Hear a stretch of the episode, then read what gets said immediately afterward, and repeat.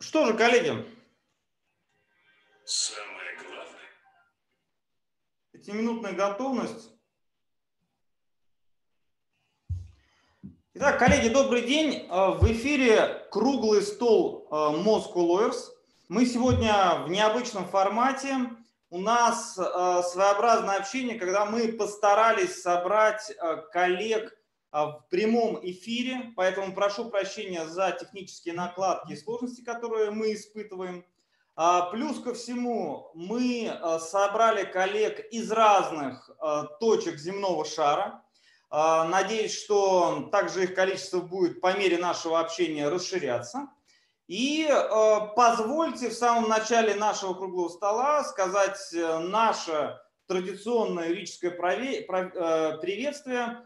В эфире круглый стол Moscow Lawyers. Выносим споры из социальных сетей, не выносим мозги нашим уважаемым зрителям. И помните, что право должно быть интересным. Здесь должно было бы быть э, вступление Александра Ермоленко, но в настоящее время борется с Zoom, пытается войти. Надеюсь, что он все-таки одолеет Zoom. Поэтому вместо него я скажу, что согласно Конституции Российской Федерации, каждый имеет право на свободу мысли и слова.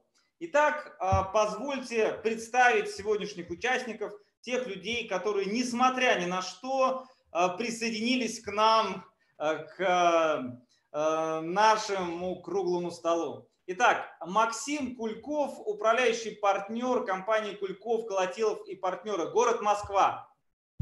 Добрый день, коллеги. Всем привет. А... Болейте.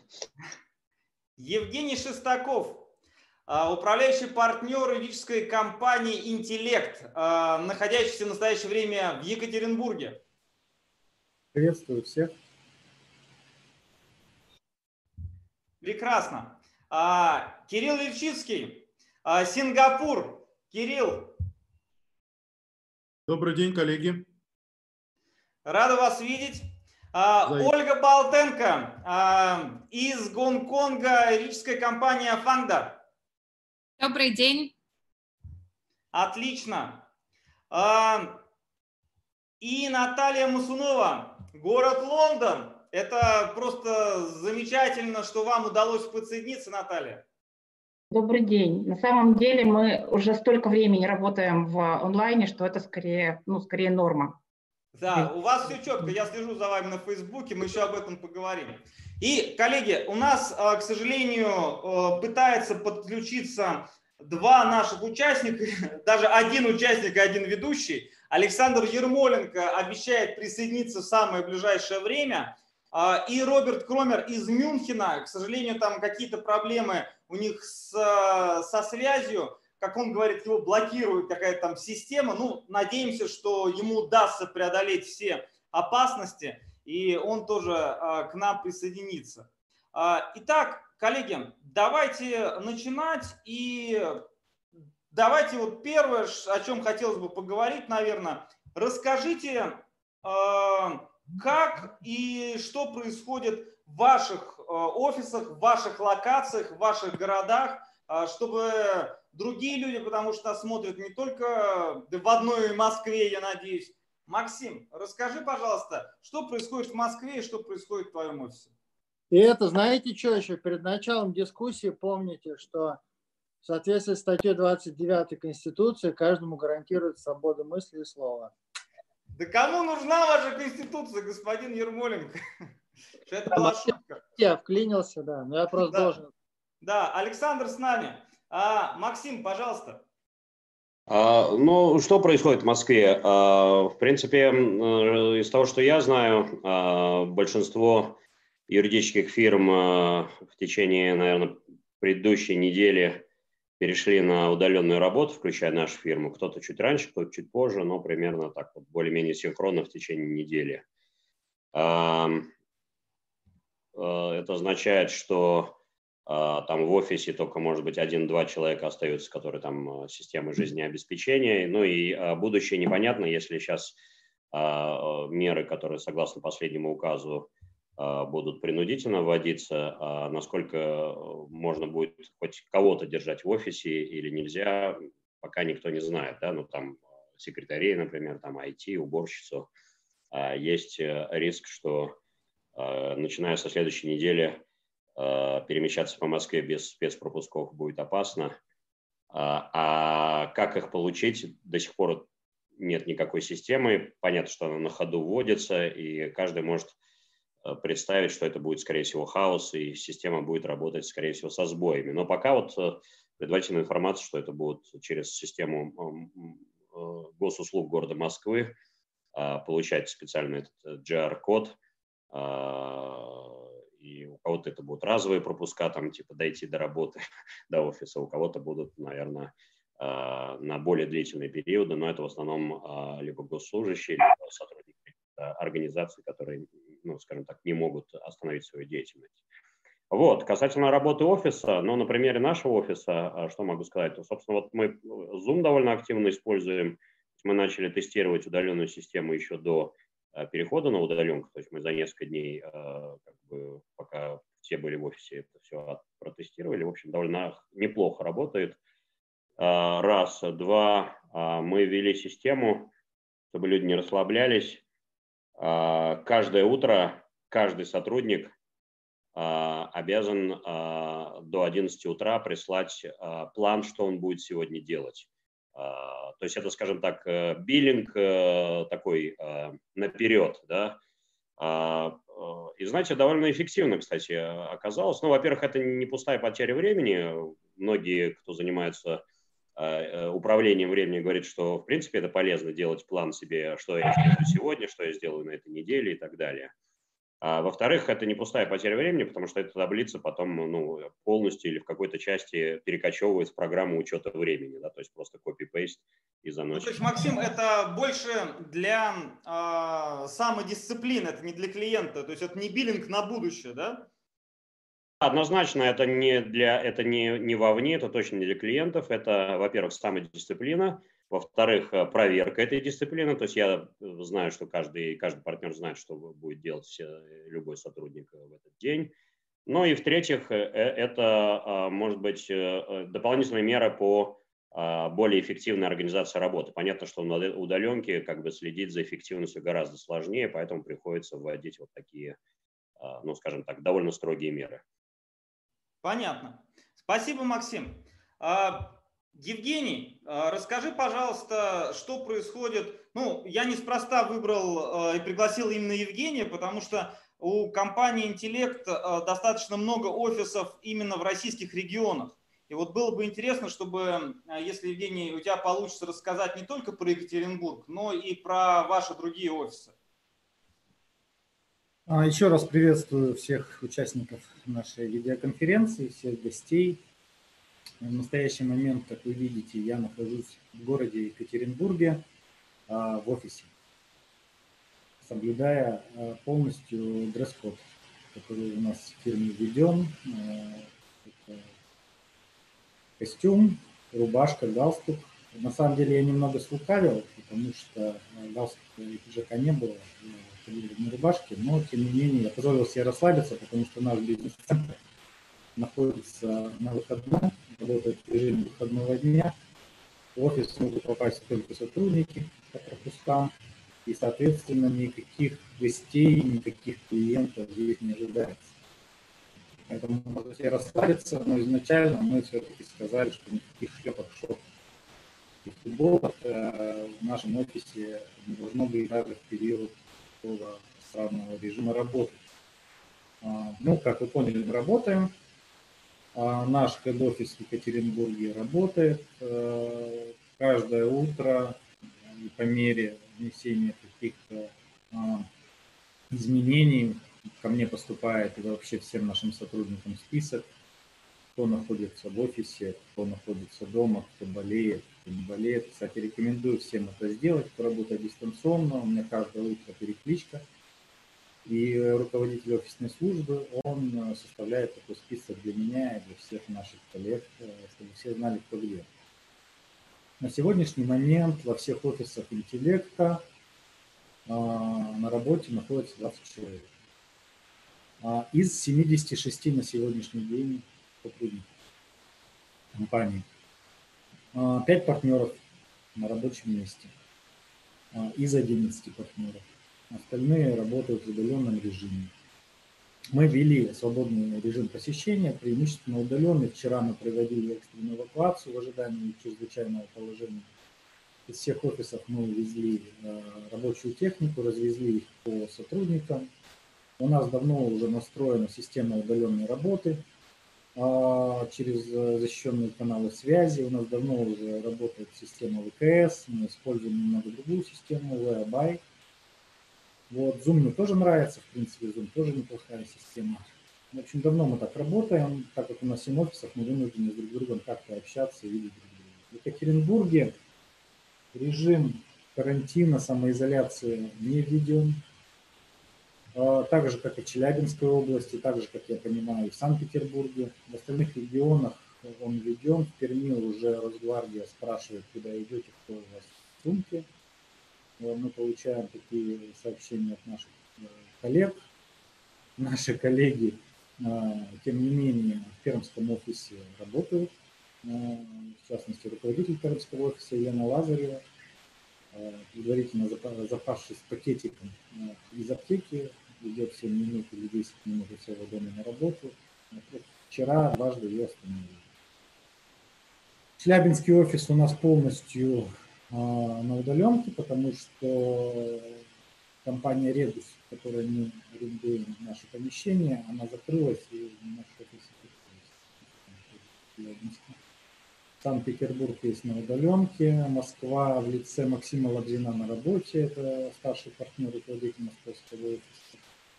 А, Новосибирск на удаленке. Как-то так, как-то так. Народу нет, город пустой, абсолютно пустой, редкие машины. В тех местах, где были пробки, я спокойно первым на мотоцикле подъезжаю к перекрестку. Вот. И это, в принципе, единственный плюс. Как-то так. А, хорошо. Ну, коллеги, давайте мы сейчас двинемся дальше на восток и поговорим с Ольгой Болтенко с учетом того, что а, именно на Востоке, именно а, наши коллеги сначала в Китае, потом, очевидно, в Гонконге а, пришлось столкнуться вот с этими проблемами. И, а, Ольга, расскажите, пожалуйста, что происходит у вас? Да, Александр, на самом деле в Гонконге довольно интересная ситуация, связанная с тем, что, во-первых, эм, Гонконг очень хорошо знаком с инфекционными заболеваниями, учитывая э, эпидемию SARS около 10 лет назад и э, различные другие заболевания, которые в Азии существуют. Поэтому Эм, то, что происходит сейчас в Гонконге, переход на э, удаленный режим работы, э, работа с различными приложениями и так далее, это далеко не новость для Гонконга, и, это далеко не своего рода период обучения э, нашего персонала, в том числе в нашей, в нашей фирме. И второй момент, то, что, как вы правильно заметили, Гонконг находится в непосредственной близости от Китая, поэтому Эм, вирус был обнаружен в Китае, соответственно, примерно в декабре. Большинство моих коллег находятся на материковом Китае, в Пекине, в Шанхае, в Шэньчжэне, в Гуанчжоу, поэтому мы с декабря, с января очень активно работаем а, вместе с коллегами с материкового Китая в режиме онлайн, в удаленном режиме и, а, и довольно привыкли уже к такому методу работы.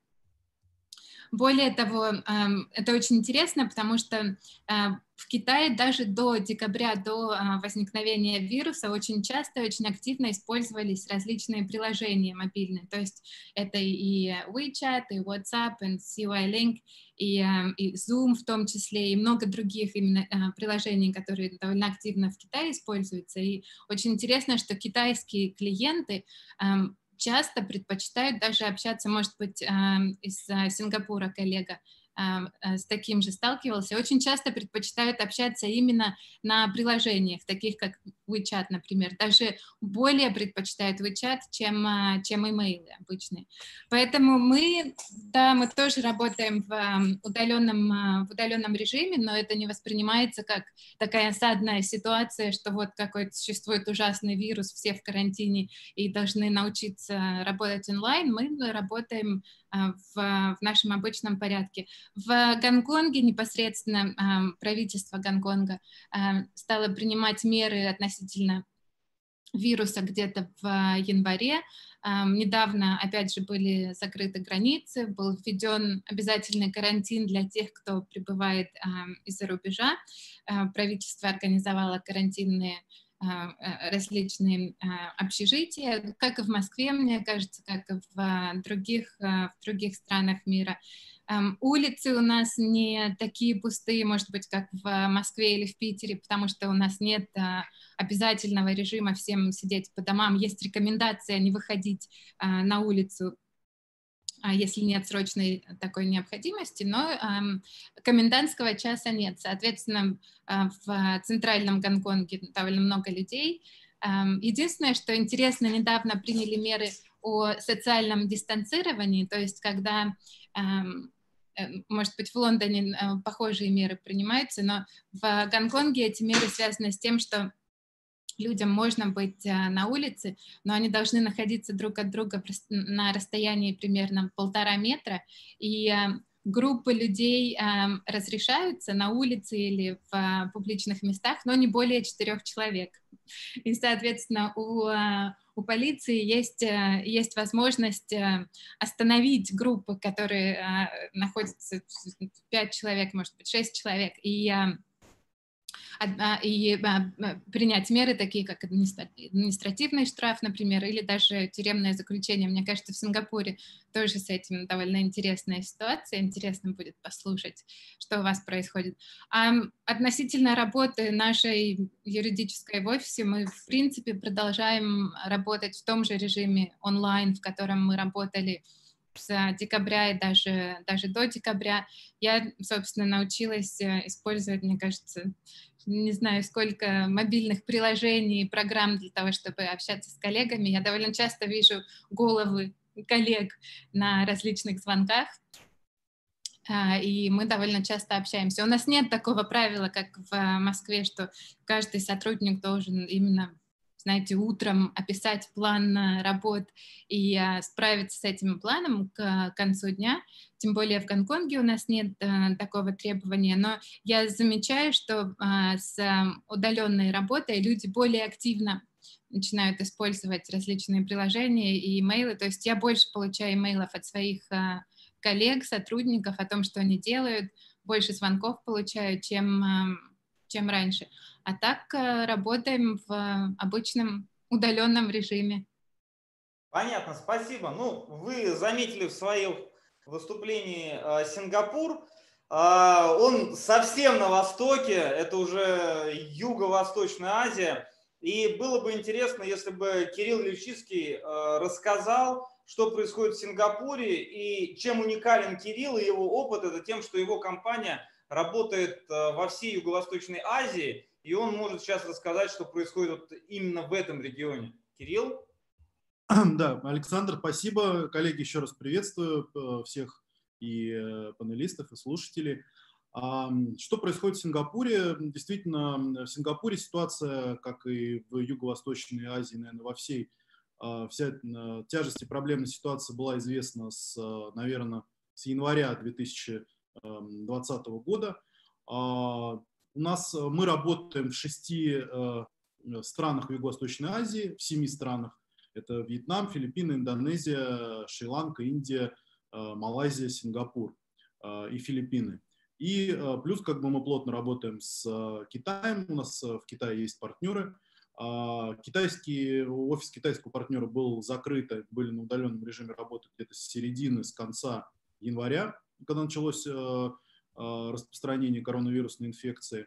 А, Сингапур стал принимать меры в конце а, января, поскольку Сингапур – это город-государство, который переживал в своей истории различные природные катаклизмы, военные катаклизмы. У них очень развита гражданская оборона, система оповещения населения ситуации, и государственные органы, они достаточно слаженно и быстро действуют, реагируют. Уже в конце января вышел совместный меморандум министров местного Минздрава и Минтруда, и в нем было написано, что вводится рекомендация там, где это возможно, установить режим удаленной работы для сотрудников, мы этим рекомендациям последовали, стараясь минимизировать а, время пребывания в офисе.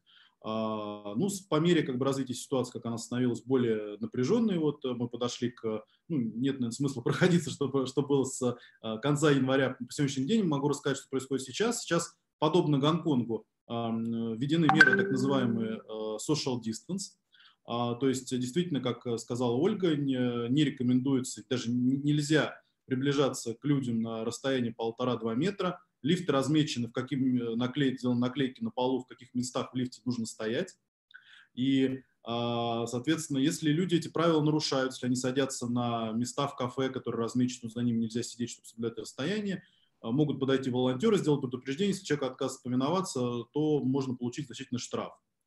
А, Сингапур в настоящее время закрыт для въезда всем, кроме постоянных резидентов и граждан Сингапура. А, люди, которые работают, э, находятся в Сингапуре на стане рабочей визы, могут получить въезд только при наличии разрешения от Министерства труда, но такое разрешение выдается только людям, занятым в особо важных сферах, которыми являются здравоохранение и, э, и транспорт. В целом ситуация спокойная, но э, спокойная в том плане, что она контролируемая.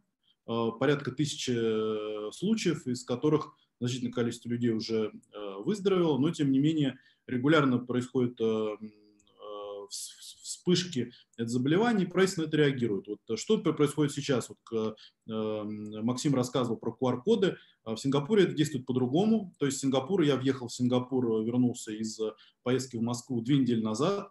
А, у меня не взяли stay home notice, потому что тогда еще закон, указ не действовал. Но два раза в день мне приходит смс от правительства Сингапура, на которое я должен сейчас ответить, подтвердив свое местонахождение. То есть они проверяют, как бы, куда а, где я нахожусь в настоящее время, если у меня будет, э, не дай бог, как бы, а, признаки заболевания, как бы, они выйдут на место, проведут опрос, с кем общался как бы, больной человек, а, кого нужно еще изолировать, где нужно обработать э, в офисе.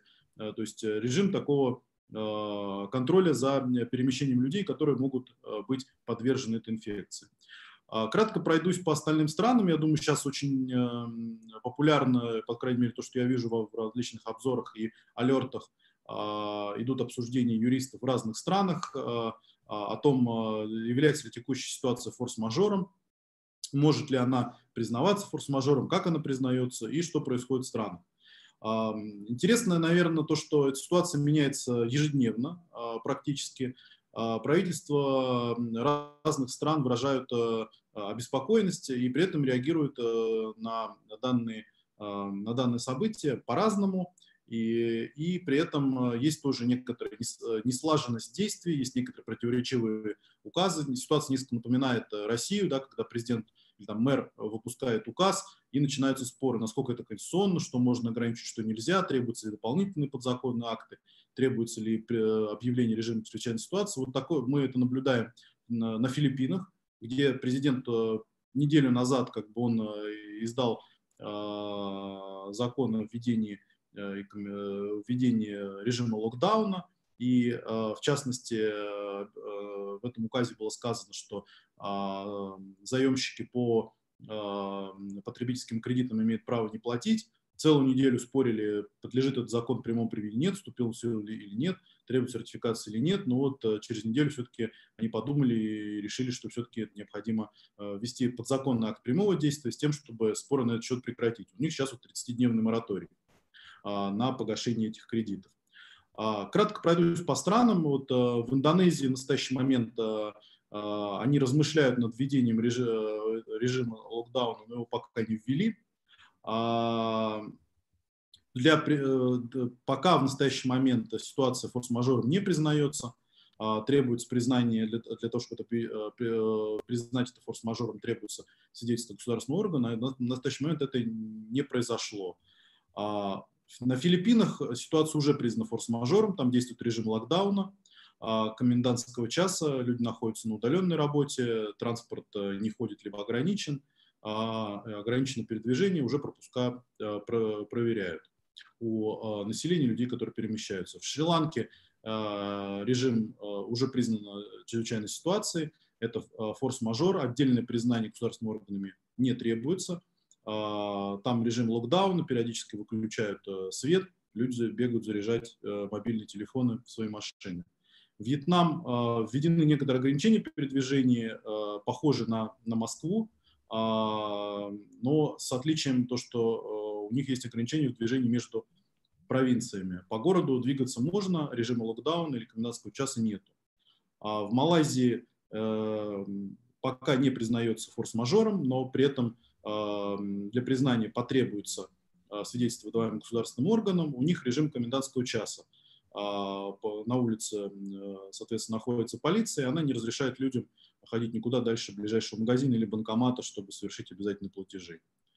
А, в Индии пока форс-мажором не признаются, официально комендантского часа, насколько я смотрел несколько дней назад, нет было, но по факту есть э, войска, которые обладают высокими а, полномочиями, если они э, считают, э, по, обладают информацией, что в данном там, кластере или районе города есть случай коронавирусной инфекции, они могут его блокировать и ограничивать движение.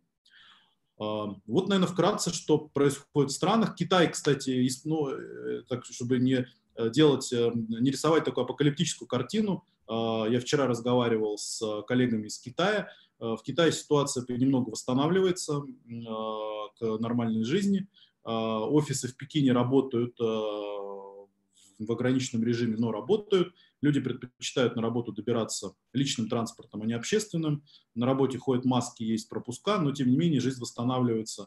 И есть, судя по тому, что в Китае это Э, началось где-то в конце декабря, можно спрогнозировать, что э, при правильных мерах, своевременных принятых правительством, э, вспышку инфекции можно погасить в течение трех месяцев, а если эти меры не будут приняты, то, безусловно, времени на восстановление потребуется больше. Но опыт Китая и эта ситуация внушает некоторый оптимизм. Понятно. А, Кирилл, спасибо. И по традиции мы всегда смотрим на Лондон. Э, Наталья, что происходит в Лондоне? Коллеги, добрый день еще раз. Я сначала про общую ситуацию расскажу, потом расскажу, как мы работаем и с каких пор. У нас локдаун полный, и если вы следили, то развивалось это по очень э, английскому пути. До последнего, до середины марта э, правительство считало, что не происходит ничего страшного, и мы все должны stay calm and keep doing. И потом буквально в течение двух дней ситуация резко поменялась. Сначала приняли достаточно мягкие меры, а с 23 марта а, полный локдаун, но без комендантского часа. Что это значит? Это значит, что а, выходить можно в ограниченном числе случаев, но э, сюда входит поход в магазин за а, продуктами первой необходимости в аптеку, в больницу, хотя больницы в большинстве своем плановые а, приемы, разумеется, отменили. И а, один, один раз в день можно выйти для занятия физкультурой. Вот в том регионе, где я живу, мне кажется, этим пользуются практически все, хотя улицы, конечно, пустые. Про социальную дистанцию я с улыбкой слушала коллег, потому что это тоже а, в очень большой степени, видимо, культурная вещь, а, обусловленная местной культурой. У нас и так социальная дистанция, антропологи говорили, что социальная дистанция у британцев а, с близкими людьми 80 сантиметров, с посторонними метр двадцать. Вот. Сейчас социальную дистанцию рекомендуемо установили в 2 метра, и это превратилось в общем, в анекдотические ситуации, потому что если прийти в магазин, иногда очередь можно просто не увидеть. То есть люди стоят так далеко друг от друга, что очень трудно, очень трудно их найти. А, закрыты все организации, которые не нужны для а, обеспечения жизнедеятельности, а, то есть закрыто все, что касается, то есть обычные магазины, за исключением продуктовых магазинов, закрыты офисы практически, практически всех организаций Англичане среагировали тоже очень, очень английским образом. В течение суток набралось полмиллиона добровольцев, которые готовы помогать НХС, помогать соседям, помогать тем, кто не может сам сходить за продуктами. То есть с точки зрения вот социальных изменений за этим наблюдать очень интересно, потому что специфику видно сразу у коллег из Гонконга, из Москвы, из Лондона. Это, это конечно, очень заметно. Если перейти а, к конкретике, я, мне повезло быть представителем сразу а, двух а, видов организаций, университета и большой юридической фирмы лондонской. Университеты начали переходить на удаленную работу задолго до того, как это было объявлено необходимым. Точно так же большие, большие компании в Лондоне начали отправлять сотрудников, ну, наверное, точно недели за две до того, как это было объявлено необходимым. Я помню, что одним из первых были Бейкер и Маккинзи, они полностью закрылись, отправили сотрудников, и потом постепенно остальные компании тоже перешли на удаленную работу. Мы начали тестировать э, программное обеспечение для удаленной работы, ну, наверное, за неделю, за полторы, до того, как нас отправили по домам, э, убедились, что все работает, и, в общем, работаем сейчас удаленно, хотя проект командный, то есть у нас несколько человек. Э, в части технических э, вопросов, если это интересно, мы работаем на платформе Accelerate от компании Recomind. В части доступа к тому интерфейсу, который у нас был, например, внутри компании, да, чтобы обеспечить соблюдение конфиденциальности и соблюдения сохранности всех данных э, мы работаем на Citrix. Э, если честно, это самое большое раздражение, потому что, с одной стороны, э, сохранились все сервисы, которые были абсолютно, это здорово на самом деле. А с другой стороны, это ужасно медленно ну, в текущих условиях, поскольку там, сотни и тысячи по нескольким странам людей ушли в удаленку, это очень медленно работающий сервис, и сейчас отправка имейла – это такое приключение, в общем а, Созвоны есть, но у нас они, э, у меня нет ощущения контроля от них, потому что, опять же, в части контроля у нас работают э, программное обеспечение. Да? Мы начали рабочий день, мы его включили, мы заканчиваем рабочий день, мы его выключили, мы его сохранили, и у нас пошли а, вот эти вот billable hours. А, сохранили в системе, где видят все. А, созвоны есть ежедневно, но они в большей степени, ну, как мне кажется, такие поддерживающие э, и координирующие, чем контролирующие. Но опять же, когда мы уходили вот с тем проектом, на котором я, у нас уже была, скажем, метрики определенные были, мы понимали, кто какой объем а, задач выполняет, и мы стараемся его придерживаться. Вот это, наверное, все по тому, что происходит сейчас. Понятно, Наталья, спасибо. А, у нас на связи Роберт Кромер из э, Германии. Роберт, вы нас слышите? Да, я вас слышу. Вы меня слышите тоже? Да, вы можете включить камеру свою или у вас э, сложности? Вы знаете, у меня были сложности. Сейчас я попробую. Так.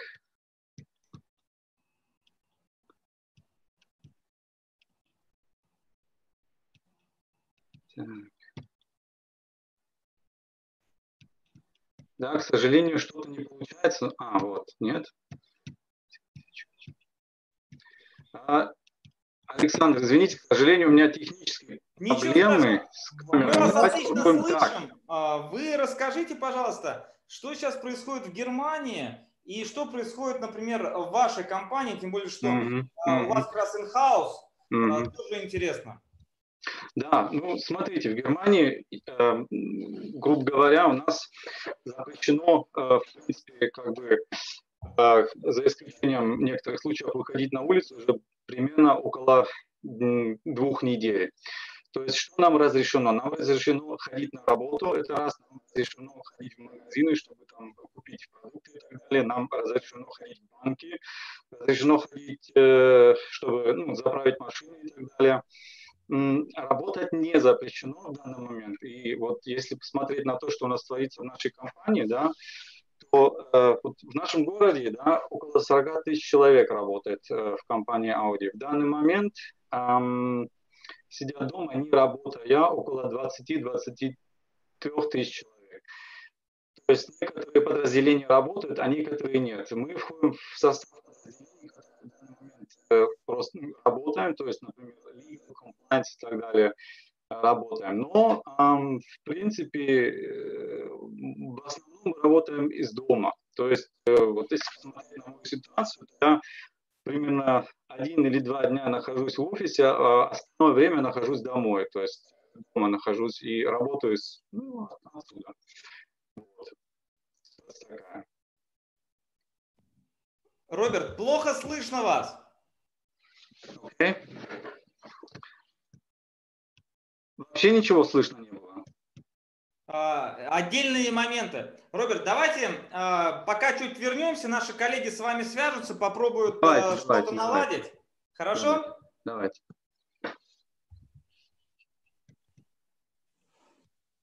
Друзья, пока мы налаживаем, я бы хотел вопрос задать. На самом деле много разговоров о том, что это какая-то новая реальность, что мы вот там, мир не будет прежним сотрудники не захотят возвращаться в офисы, и там, ну, короче, много разного говорят. Мы все это читаем, понятно, поскольку в заперти сидим. Но у меня вопрос, я прям начну с того, что меня больше всего волнует, а, и как это в других странах происходит. Мы последние 2-3 дня много говорим о том в России, что меры принимаются правильные, но незаконные. То есть у нас получается с точки зрения ограничения прав граждан, ну, как бы мы не против, чтобы права были ограничены, мы понимаем, что это нужно, но мы при этом видим, что это делается ну, просто кое-как. Да? То есть у нас есть там законодательная база для чрезвычайных ситуаций, она не используется, при этом пишется какая-то новая на коленке база, при этом какие-то вводятся там уже штрафы, уголовная ответственность и прочее.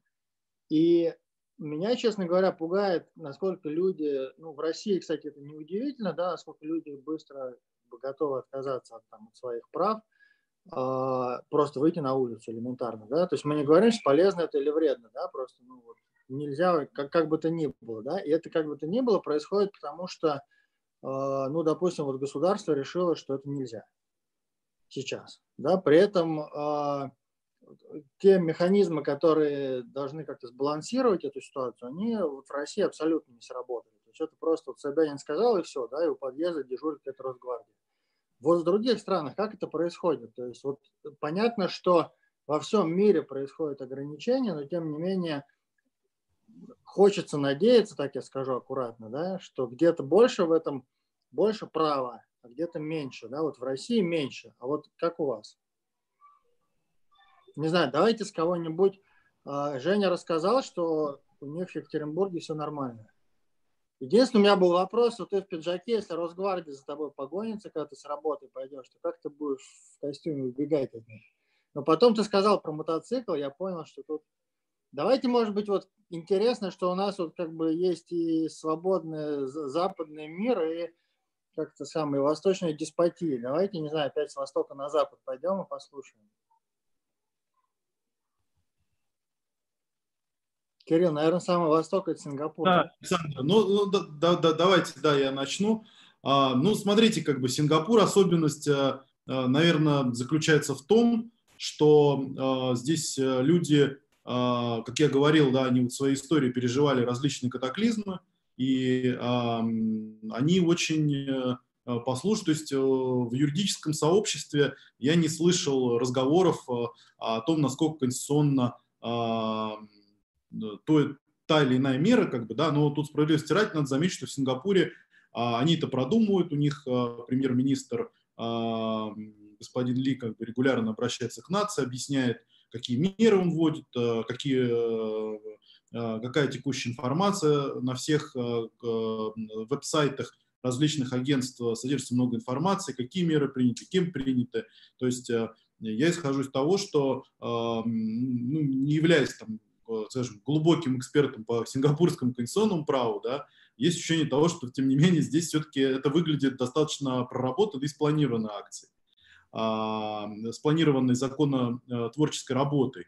Что касается других стран, я кратко говорил об этом, а, там есть ситуация похожая на, а, на Россию, когда выходят законодательные акты. Они исходят, например, не из того органа, от которого они логично как бы, должны были бы исходить, да, например. То есть не объявляется режим чрезвычайной ситуации, но при этом там правительство или муниципалитет какого-то города издает законы, начинаются какие-то споры. А, и для практикующих юристов это, конечно, очень важно, да, потому что мы а, компании, которые активно действуют на, этим, на, на этих рынках. Мы занимаемся э, финансовой деятельностью, мы разрабатываем программное обеспечение, мы сидим в офисах, э, и мы хотим э, ну, иметь определенную гибкость в планировании. Но Здесь, как бы, а, мне кажется, в каждой, ну вот э, на примере Филиппин я тоже кратко рассказывал, расскажу, может быть, чуть подробнее. Такой же вот спор, как бы, да, то есть э, Филиппины это президентская республика, да, и вот, э, соответственно, а, вопрос, как бы, когда президент издает какой-то закон, а, нужны ли дополнительные подзаконные акты или ратификация палаты, соответственно, парламента, да, для того, чтобы их ввести в действие. Требует, и, и, и даже после того, как парламент этот закон принял, требуется ли, например, э, отдельный как бы, указ регулятора, Security Exchange Commission у них называется, как, как, как в США, для того, чтобы установить мораторий. А, плюс как бы президент, например, пишет, ввести мораторий как минимум 30 дней. И все начинают э, говорить, мораторий на платежи по потреб кредитам. Обязательно это мораторий или не обязательно? Следующий через неделю появляется за, уже regulation от SAC, они говорят, это mandatory grace period. И тут уже становится более понятно, потому что mandatory grace period, значит, ты можешь соблюдать. Но, опять же, возникает вопрос там, у а, банков, кредитных организаций. Ну хорошо, grace period обязательно. А значит ли это, что я могу позвонить клиенту и предложить э, ему погасить добровольную задолженность, предоставив скидку? Будет ли это считаться коллекторской деятельностью или нет? И на эти вопросы, чуть более сложные, да, чем те, которые написаны в семи вот этих вот э, статьях, как бы на них ответов нету. Э, э, во Вьетнаме тоже схожая ситуация. Они говорят, у нас есть рестрикшены. Это не локдаун, это не карфью, то есть это не комендантский час, это не ограничение деятельности. Нельзя ездить, но вроде как только между провинциями, по городу можно, но если тебе нужно. И вот эта ситуация похожа на Москву. А вот э, мне э, нужно на работу, это, это вот ну, оправданная необходимость, что мне туда нужно ехать, или я должен вести самоизоляцию. А, в Сингапуре тоже такие э, э, э были моменты, да, когда, например, э, Министерство здравоохранения не рекомендовало гражданам и лицам, находящимся на рабочих визах, а, соответственно, выезжать из Сингапура вне обязательной поездки. А что такое необязательная поездка? Вот э, я, как гражданин Российской Федерации, поехал э, в Россию, у нас там офис, и заодно неделю как бы я там занимался рабочими делами, и три дня занимался своими личными. Возвращаюсь. Это была обязательная поездка или не обязательно? Как я должен это доказать? А, и, конечно, я, ну, допустим, э, работа юриста. Ну, понятно, что это юрист не врач, как бы, и не транспортник, безусловно. Э, это, наверное, не, не, нельзя сказать, что это обязательно для жизни, не военный, как бы, да, для жизнеобеспечения. Ну, можно Поэтому... подождать, да? Кажется, что можно подождать какое-то время. Да, да, да. Они как бы э, говорят, ну, мы же вот рекомендовали, исходя из того, что поездки не обязательны, соответственно, ваша поездка навряд ли была обязательна. А если она, если она обязательна, докажите. И, соответственно, возникает вот уже такой подход английско-правовой, наверное, близкий. Э, как ты это докажешь? Действительно, все прописать невозможно, но есть здравый, э, здравый смысл, как бы есть э, возможность субъекта объяснить. Вот. А что касается мер, там, ну, в Сингапуре они достаточно, достаточно жесткие, да, то есть штраф, штраф, по-моему, до 10 тысяч сингапурских долларов – и э, за нарушение режима карантина. Это сколько? А? Сколько это рублей? Сингапурских, э, сингапурский доллар сейчас около 60, э, если не, по-моему, рублей, если не ошибаюсь. Он на треть э, дешевле американского. А, вот. Ну, таких прецедентов пока не было, но вот у них, знаете, вот тут недавно писали в газетах, это вообще какая-то достаточно такая... А, во-первых, они а, лишили статуса постоянного резидента человека, который получил предписание о самоизоляции, обязательно, то, что он приехал из Индонезии, но тем не менее пошел куда-то в магазин, а, он потерял статус резидента, его депортировали из страны. Потеря статуса ПМЖ. И э, за подобное нарушение аналогичное поймали гражданина Сингапура, его не лишили гражданства, но, они, э, но у них есть такая мера ответственности, у человека забирают паспорт. вот, соответственно, как бы человек... меры ответственности на стройках используя сейчас. Да, да, да, да, да. Но мне это напомнило такие какие-то времена Советского Союза, человек забрали паспорт, я спрашиваю там у юриста, а что это означает, как вообще у гражданина можно изъять паспорт? Они говорят, ну как, ну вот у него изъяли, значит, он не может ездить. Это вот мера наказания. Сейчас э, вот пройдет там что-то через два месяца, если он будет себя хорошо вести, как бы, соответственно, заплатит какой-то штраф, ему паспорт вернут. Ну вот, э, соответственно, тоже вопрос. То есть человека лишили конституционного права передвигаться. Вот. Так, так это выглядит э, в этих странах. Но в, в остальных странах, наверное, э, здесь исторически есть такая азиатская покорность, и люди очень боятся, люди очень переживают, и они в целом поддерживают действия правительства, и большинство людей этим вопросом не очень задаются. Вот. Филиппинцы, вообще, откровенно говоря, многие попрятались как бы по домам, у кого есть возможность, уехали за город, и жизнь действительно ну, довольно-таки сильно парализована. А в Шри-Ланке, например, э, люди очень патриотичные, они всячески, большинство населения приветствуют действия э, властей и с гордостью пишут в социальных сетях, как Шри-Ланка борется с вирусом эффективнее своих э, соседей и других государств, что у них коронавирусная инфекция, инфекция распространяется не так быстро, как могла бы Мы тоже приветствуем, да. Мы просто не понимаем, мы приветствуем, да. Это обычная наша история. А, вот э, хотел бы пару слов сказать, да, там, про изменение там, э, мира, там, платформы. А, так, и... Кирилл, мы еще сейчас дадим а, возможность, мы сейчас просто такой, чтобы у нас чуть поживее все пошло. Ольга Болтенко, Ольга, расскажите, пожалуйста, потому что я думаю, что у вас э, опыт э, немного иной, чем Сингапур. Как там да. свободный Китай, как там у вас? На самом деле, мне очень интересно было послушать э, описание Юго-Восточной Азии, как, как события развиваются в Юго-Восточной Азии, но в, вкратце Гонконг всегда был немного более либеральным, чем, чем Сингапур, хотя, безусловно, в Гонконге приняты довольно серьезные меры относительно коронавирусной инфекции. Это опять же связано с тем, что Гонконг а, прошел через а, довольно серьезное, похожее инфекционное заболевание около 10 лет назад, когда сотнями люди умирали в Гонконге, и умирали именно люди из довольно уязвимых слоев населения, то есть люди в возрасте, бабушки, дедушки и так далее. И особенность э, азиатской культуры именно в том, что люди пытаются а, оказывать уважение людям в возрасте и а, каким-то образом их защищать. Поэтому, безусловно, те меры, которые приняло правительство Гонконга в, в связи с, с инфекцией, это меры чрезвычайные, они, безусловно, ограничивают свободы передвижения и свободы нахождения на улице и, и, и в других публичных местах. Также ограничивают деятельность госорганизаций, госучреждений, например, суды в Гонконге не, не открывали дверей для слушаний, кроме срочных слушаний по довольно срочным уголовным делам с, наверное, середины января. Сейчас проводится серьезная реформа законодательство, которое позволит Гонконгу не в экстренном, не в экстренном порядке, а именно в а, ежедневном обычном порядке слушать а, дела а, онлайн, по телефону. Уже проходили слушания в Гонконге по телефону, то есть правительство и законодательное собрание принимает меры для того, чтобы общество могло функционировать, даже несмотря на подобные инфекционные заболевания. В дополнение к этому, конечно, а, в Гонконге также есть а, механизм приведения в исполнение этих мер, то есть серьезные административные штрафы. Вот в, Сингапуре интересно 10 тысяч а, сингапурских долларов за нарушение карантинных мер или мер нахождения в публичных местах.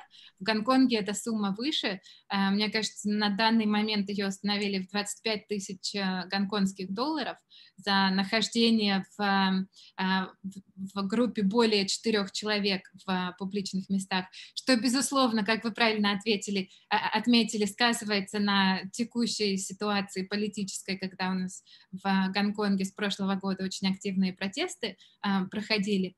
Но в любом случае те чрезвычайные меры, меры, которые приняты правительством Гонконга, они приветствовались непосредственно самими а, резидентами Гонконга, и а, даже губернатор Гонконга Керри Лэм а, очень часто критиковалась и в газетах, и в социальных сетях относительно того, что она довольно долго решала, закрывать ли границы с Китаем или нет, и принимать ли меры по ограничению а, связанным с вирусом а, или нет. Поэтому а, люди население поддерживает эти меры. Более того, в дополнение к механизму государственному, государственному проведения этих мер в исполнение, есть еще и социальный контракт, когда люди сами создают своего рода социальную полицию, когда видят, например, что а, в Гонконг а, прибывает а, человек из-за границы, а сейчас вторая волна инфекции, которая приносится людьми, которые возвращаются в Гонконг из-за рубежа, этих людей уже с 19 марта посылают в обязательный карантин или на домашний карантин, и при этом на них надевают браслет, обязательный браслет, как наверняка и в Сингапуре, и если кто-то на улице видит человека с карантинным браслетом, то его фотографируют, тут же эта фотография в социальных сетях, люди абсолютно возмущены, что как может этот человек находиться на улице, потенциально заражать а, уязвимые а, слои населения, бабушек, дедушек, которые, скорее всего, умрут от этой инфекции. Поэтому люди сами пытаются каким-то образом а, контролировать ситуацию, даже в дополнение к официальным мерам. Интересно, может быть, в Сингапуре подобная ситуация, но в Гонконге почти 100% людей, которые вы увидите на улицах, они носят маски. И я помню, что когда а, в январе, когда инфекция только начиналась, я читала медицинские отчеты, когда эксперты говорили, что маски ничем не помогают, помогают только потому, что вы лицо не трогаете, не трогаете руками. На самом деле эти маски особенно а, ничему не способствуют. Соответственно, я маску не носила. Ко мне на улице подходили люди с собственными масками, давали их мне, говорили обязательно, обязательно носите маски. То есть люди сами а, непосредственно поддерживают такие чрезвычайные меры и даже настаивают на том, чтобы все их а, соблюдали. Но, безусловно, такие меры, они, конечно, своего рода тяжелые для а, то, что мы видим, и, по крайней мере, из моей практики по а, банкротствам здесь, в Гонконге, очень много а, малого и среднего бизнеса серьезно пострадало с января в свете а, подобных мер, а именно это гостиничный бизнес, рестораны, небольшие магазины, местный бизнес и так далее. И поэтому правительство в дополнение к чрезвычайным мерам, которые принимаются в связи с а, инфекцией, еще и объявляет, то есть это идет а, параллельно объявлению чрезвычайных мер, еще и принимает меры по поддержке малого и среднего бизнеса. Вот мне интересно, что коллеги из а, Екатеринбурга и Москвы скажут по поводу того, что происходит в России. Вот, например, когда в России объявляется обязательный карантин на две недели, то есть это, по сути, бизнес не работает, это оплачиваемый двухнедельный отпуск, когда люди должны быть дома, но не, а, не работать. И тяжесть этой меры падает на плечи малого и среднего бизнеса. Тогда как, а, и, и это, безусловно, очень а, тяжелая мера, плюс я понимаю, что налоговое бремя каким-то образом облегчается в России, но в Гонконге, когда правительство объявляет меры чрезвычайные по сдерживанию вируса, в дополнение к этому тут же объявляются меры о, о поддержке вируса, о поддержке малого и среднего бизнеса для того, чтобы общество не разрушилось полностью из-за того, что люди сидят по домам и не работают. Вот мне интересно, что на эту тему скажут коллеги из Екатеринбурга и Москвы, как в России это все происходит. Давайте с Москвы начнем, с Максима Кулькова. Максим.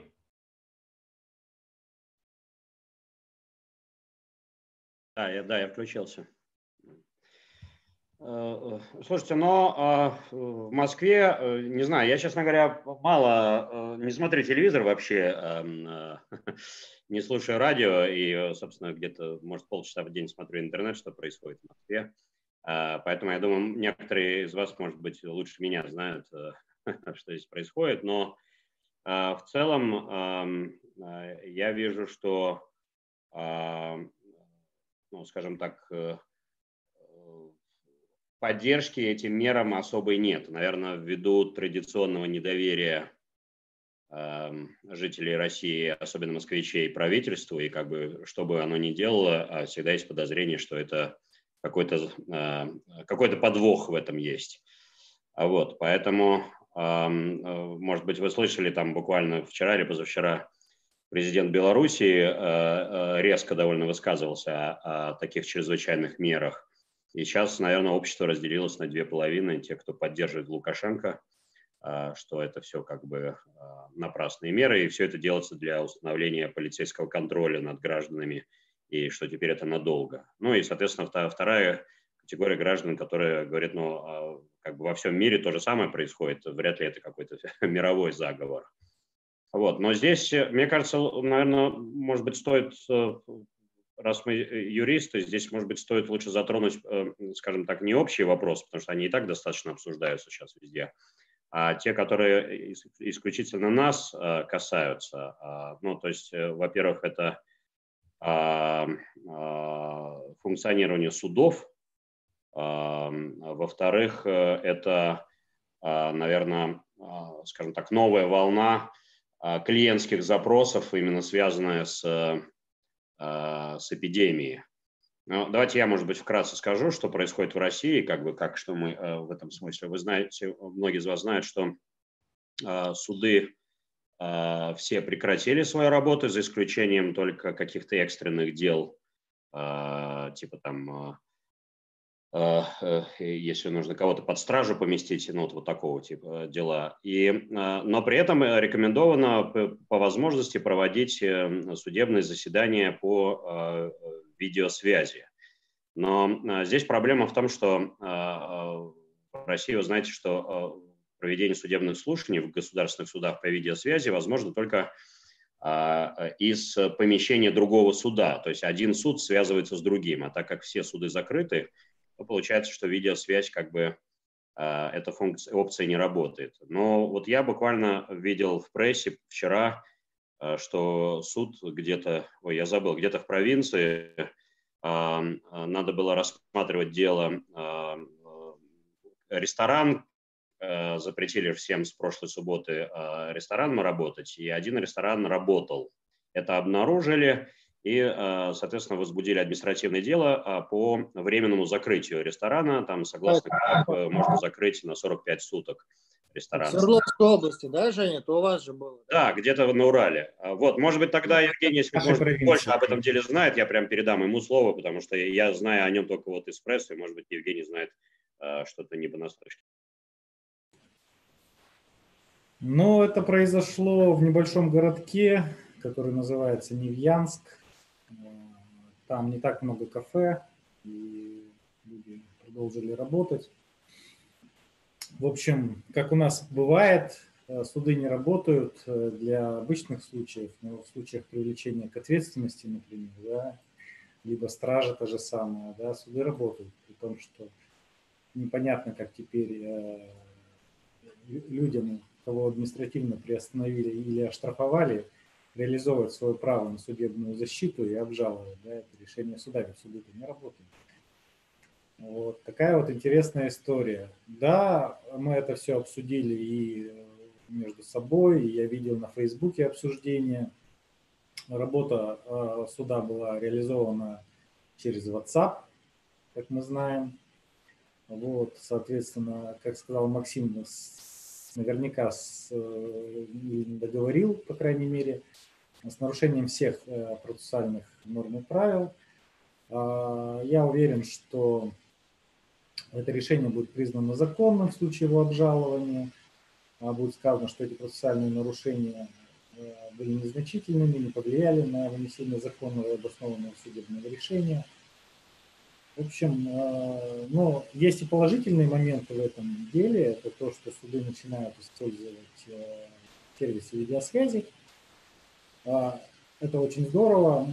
Мы тут недавно как раз вот сегодня с партнерами вспоминали случаи в США, когда мы были на судебном заседании в Калифорнии, а, и э, сторон не было, судья просто взял, позвонил по телефону а, адвокату, спросил, как бы вы такой-то человек? Он сказал, да, и по телефону провел судебное заседание. Мы тогда его спросили, этого судью, а если там был не этот человек, кто представился, он сказал, разве такое может вообще быть в принципе?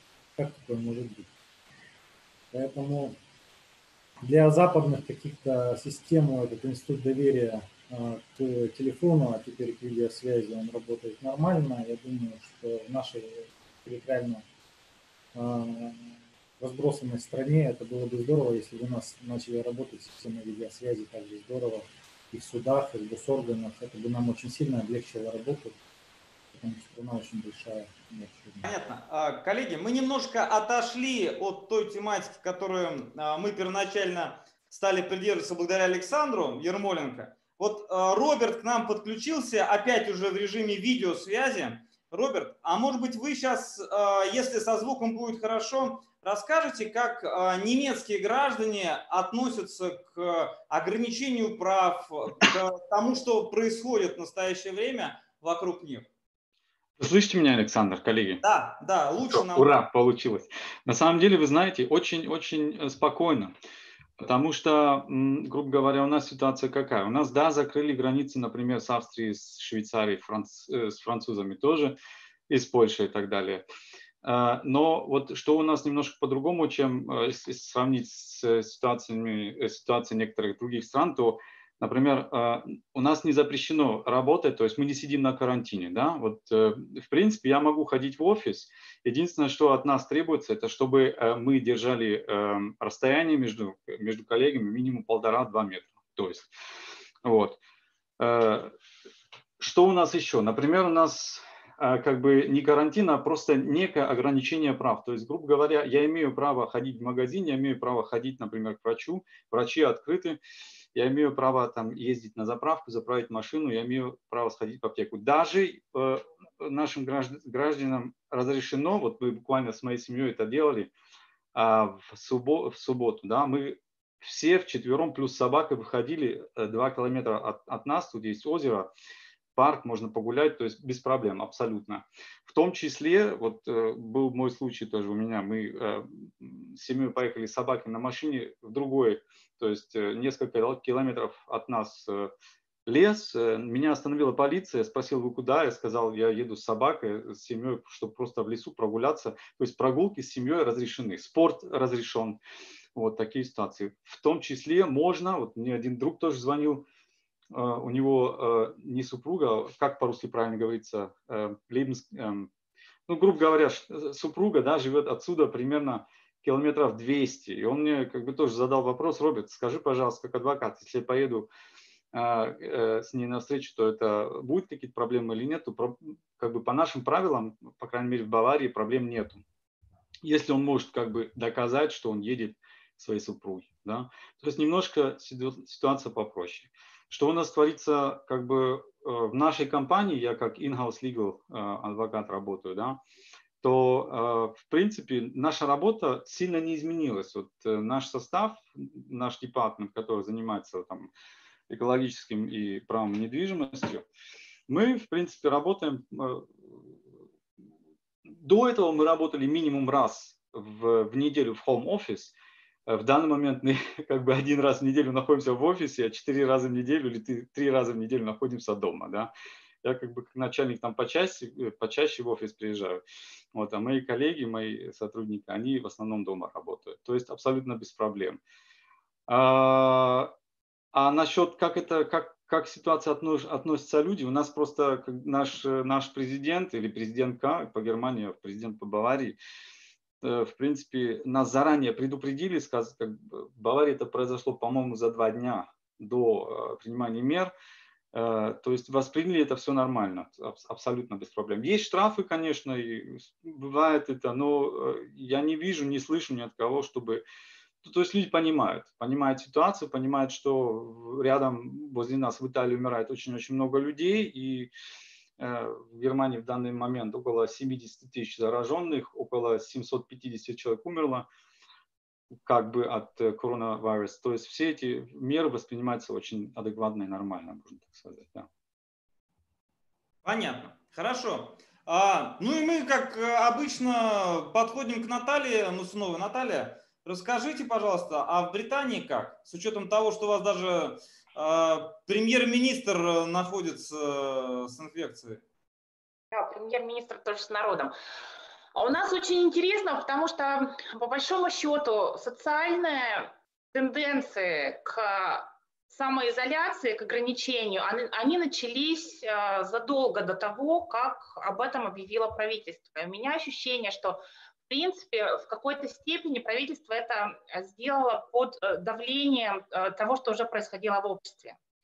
Я сказала, к тому моменту, когда э, все-таки решили, что какие-то меры должны приниматься, многие компании уже своих сотрудников отправили э, либо э, на home office, либо нашли какие-то другие решения.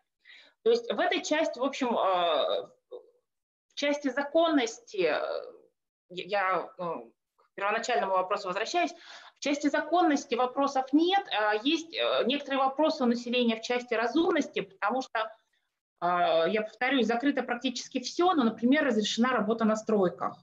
И когда нашему премьеру задали вопрос, а, почему, собственно, стройки, он сказал, что по его опыту на стройке можно обеспечить дистанцию 2 метра легко. То есть здесь ну, есть определенные э, вопросы к тому, к тому, что принято, но общего недоверия к тем мерам, которые принимаются, нет. У меня есть подозрение, что эти меры восприняты спокойно, в том числе и потому, что э, они сопровождались одновременно сразу э, серьезными экономическими мерами как для работодателей и работников, так и для бизнесов. Правительство оплачивает до 80% или 2,5 тысяч фунтов в месяц, то есть в рублях это у нас получается до 250, до 240 примерно тысяч рублей, э, возмещает затраты работодателю, если работодатель вынужден прекратить работу и отправить сотрудников домой. Соответственно, очень многие работники, кто не работает, кто не мог работать, они сейчас э, в отпусках, но в отпусках оплачиваем. А, туда попали сервисные очень многие бизнесы, туда попала хорика вся, туда попали, попали гостиницы, разумеется. Поэтому, то есть э, э, это достаточно массово используется а, компаниями.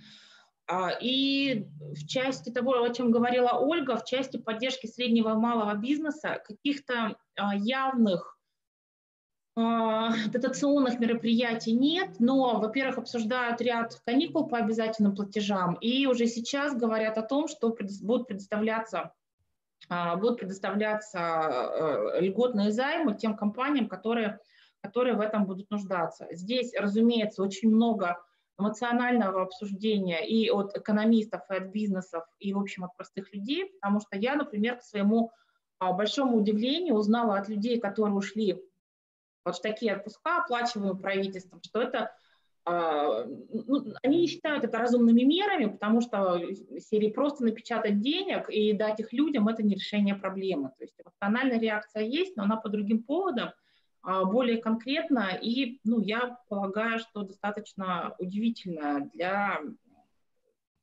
для культур, для других стран. Александр. Спасибо. Спасибо.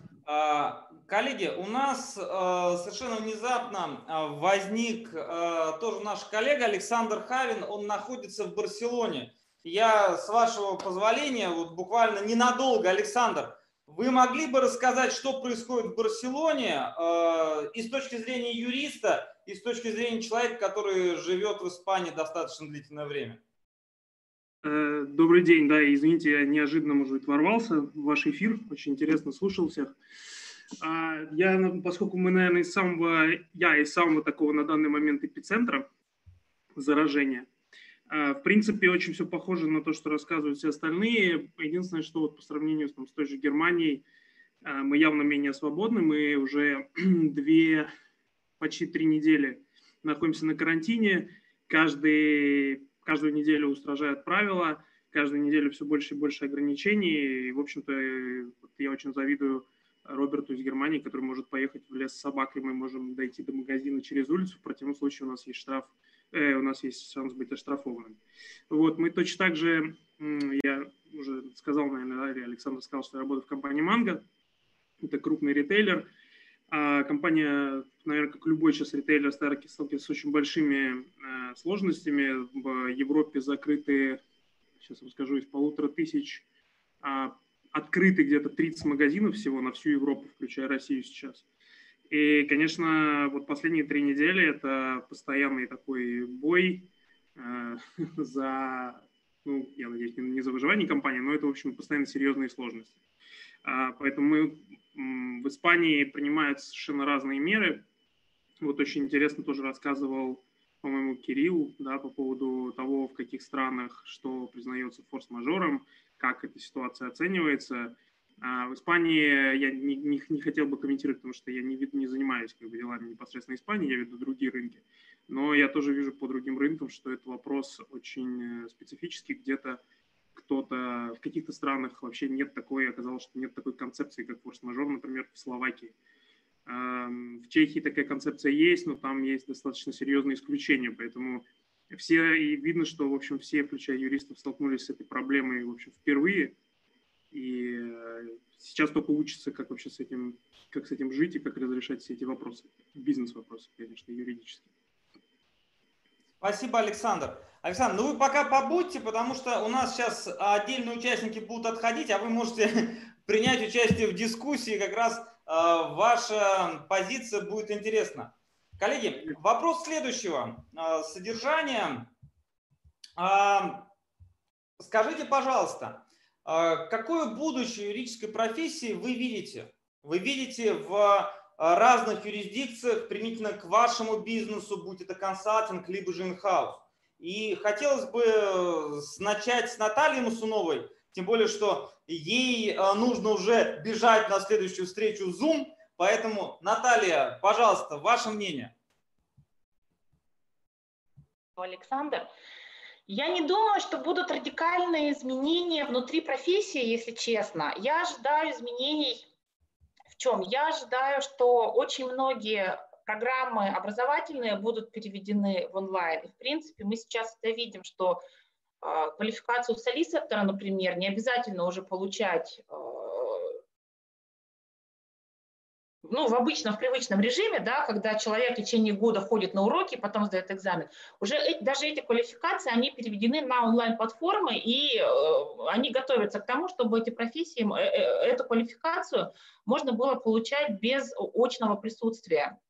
А я вижу, что очень многие университеты, особенно знаете, бизнесовые университеты, скажем так, они могут быть э, не самыми высокорейтинговыми, но если университеты ориентированы э, на бизнесовый подход, у них тоже уже очень многие программы выведены э, на платформы, и, если честно, неплохо работают. То есть там действительно речь идет не просто о начитке лекций, а программы организованы так, что люди выходят с очень хорошо продаваемыми навыками. Это если мы говорим, как мы в профессию приходим. Как профессия структурируется, вы знаете, я, э, есть такое наблюдение, и мне кажется, оно э, релевантно для того, что происходит сейчас, и оно, скорее всего, будет усиливаться. Я вижу, что несколько, некоторые компании, привычные, да, известные для нас э, имена, да, у них есть офисы в Лондоне, у них есть определенное количество людей, которые работают в Лондоне, и у них есть огромные офисы, особенно а, для, скажем так, младшего и среднего персонала, который выведен в регионы.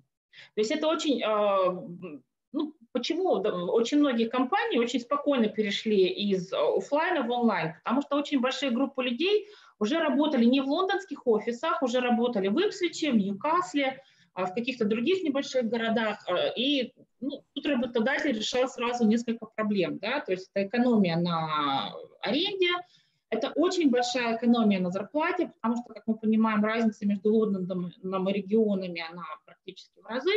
И это очень а, лояльные сотрудники, потому что если мы берем а, людей на какие-то невысокие позиции в Лондон, мы понимаем, есть два варианта. Если у нас сотрудник амбициозный, то в течение какого-то небольшого времени он у нас захочет повышения с нами или не с нами. Если сотрудник не амбициозный, если сотрудник расслабленный, если у сотрудника нет какой-то очевидной мотивации в профессии, ну, он нам, скорее всего, не нужен. И в то же время в регионах э, та зарплата, которая для Лондона, в общем, стартовая и совершенно неинтересна, и это на грани выживания, для регионов это нормальная зарплата регионального среднего класса. И таким образом у нас а, компании получают такие стабильные коллективы очень лояльных сотрудников которые удалены. И я предполагаю, что вот с учетом того, что ситуация тестирует нас именно на а, такую работу для команд в разных регионах, Я, я предполагаю, что эта тенденция, она будет усиливаться. То есть все э, почувствуют еще раз, что необходимости в абсолютном присутствии всех и каждого в одном офисе, она такой необходимости, в общем, нет. Это просто привычка. Спасибо. Спасибо, Наталья. Ну, мы вас отпускаем. А, до свидания. До свидания. До встречи. Да, до встречи. Еще обязательно встретимся, Давай. особенно про образование. Давайте, договорились. До Все. свидания. А, э, передаю пальму э, первенства в этом вопросе теперь Кириллу Лещицкому. Кирилл, скажите, пожалуйста, как вы видите развитие и бизнеса, и юридической профессии? Э, интересно ваше мнение. Спасибо, Александр. Ну, мое мнение, как бы, опять же, вот об этом говорила, наверное, Ольга в самом начале – Э, то, что в азиатском регионе вообще многие компании работают онлайн с большим количеством мессенджеров, с активным использованием WeChat, и у меня тоже, пока Ольга говорила, что она использует множество мессенджеров, я открыл свой телефон, считал у себя 10 их, это и WeChat, и Viber, и WhatsApp, Skype, Signal, и коллеги используют ну, корпоративный мессенджер Slack, Facebook Messenger, и э, каналы, э, в современном мире каналы коммуникаций э, различные представляют э, большие возможности для, э, для общения и для деятельности. Э, я очень много э, времени нахожусь в командировках, очень много времени, э, по крайней последние три года работаю вне офиса. Э, я к этому привык. У меня распределенная команда, это 15 человек юридический департамент, который находится в 8 странах. Э, и э, мы давно делаем уже Zoom-конференции, и э, у нас есть общий канал в Slack, где мы общаемся. И, конечно, если эта ситуация будет разворачиваться, либо она серьезно повлияет, я вижу будущее в том, что больше работы будет переходить в режим онлайн, с координацией будет больше удаленной работы. Я абсолютно согласен с тем, что говорила Наталья. Э, мы тоже с этим сталкивались, э, что найти человека иногда э, в регионах, особенно в густонаселенных странах, это дешевле, это проще, мы не ограничены столичным регионом, потому что даже хорошие студенты, которые учились, допустим, в Филиппинах, в Маниле, там, в Атанео Law School, они, тем не менее, могут жить не в Маниле по семейным причинам, потому что они заботятся о семье, но и при этом, безусловно, мы такого человека можем нанять на работу. А, поэтому я думаю, что все будет развиваться в сторону онлайна. Насколько сильно, бурно и быстро зависит от ряда факторов, но мы всячески это поддерживаем, и а, мы как э, технологическая компания, мы достаточно быстро а, смогли перевести 80 или там, 90 процентов, наверное, наших операций в онлайн, в режим удаленной работы. Это реально, это возможно. А, если говорить о, о юридической профессии, безусловно, это, наверное, невозможно. То, э, там, если говорить о коллеге, вот, э, а, который работает в Audi, да, станок, ну, автомобиль нельзя собрать дома, безусловно, но люди, а, обслуживающих подразделений, legal, finance, HR или там значительное их количество может, могут проводить время вне дома. Я думаю, что, скорее всего, в ближайшее время мы увидим, мое личное мнение, мы увидим гибрид то есть, конечно, мы не сможем э, проснуться и завтра все начать работать онлайн э, из дома, но будет какой-то гибрид, например, в компании, допустим, работает, э, скажем, 140 человек, а компания в целях экономии снимает офис на 100 мест, люди регистрируются, кто-то приходит на работу, проводит встречи в митинг-рум, а остальные люди работают из дома, они вот планируют это, если у человека действительно, допустим, 3 или 4 встречи вне офиса, да, зачем ему Э, снимать как бы целое, зачем будет занимать целое рабочее место на протяжении всего месяца, если он, допустим, 3-4 встречи в день проводит каждый день вне офиса, а, э, допустим, э, из 200, там, скольки, 20 там, рабочих дней 100 проводит в командировках. И, конечно, к этому будут идти, и в Азии люди уже к этому идут. Завтра на это посмотрит Европа, потому что коллеги из Германии, они считают деньги, считают эти расходы.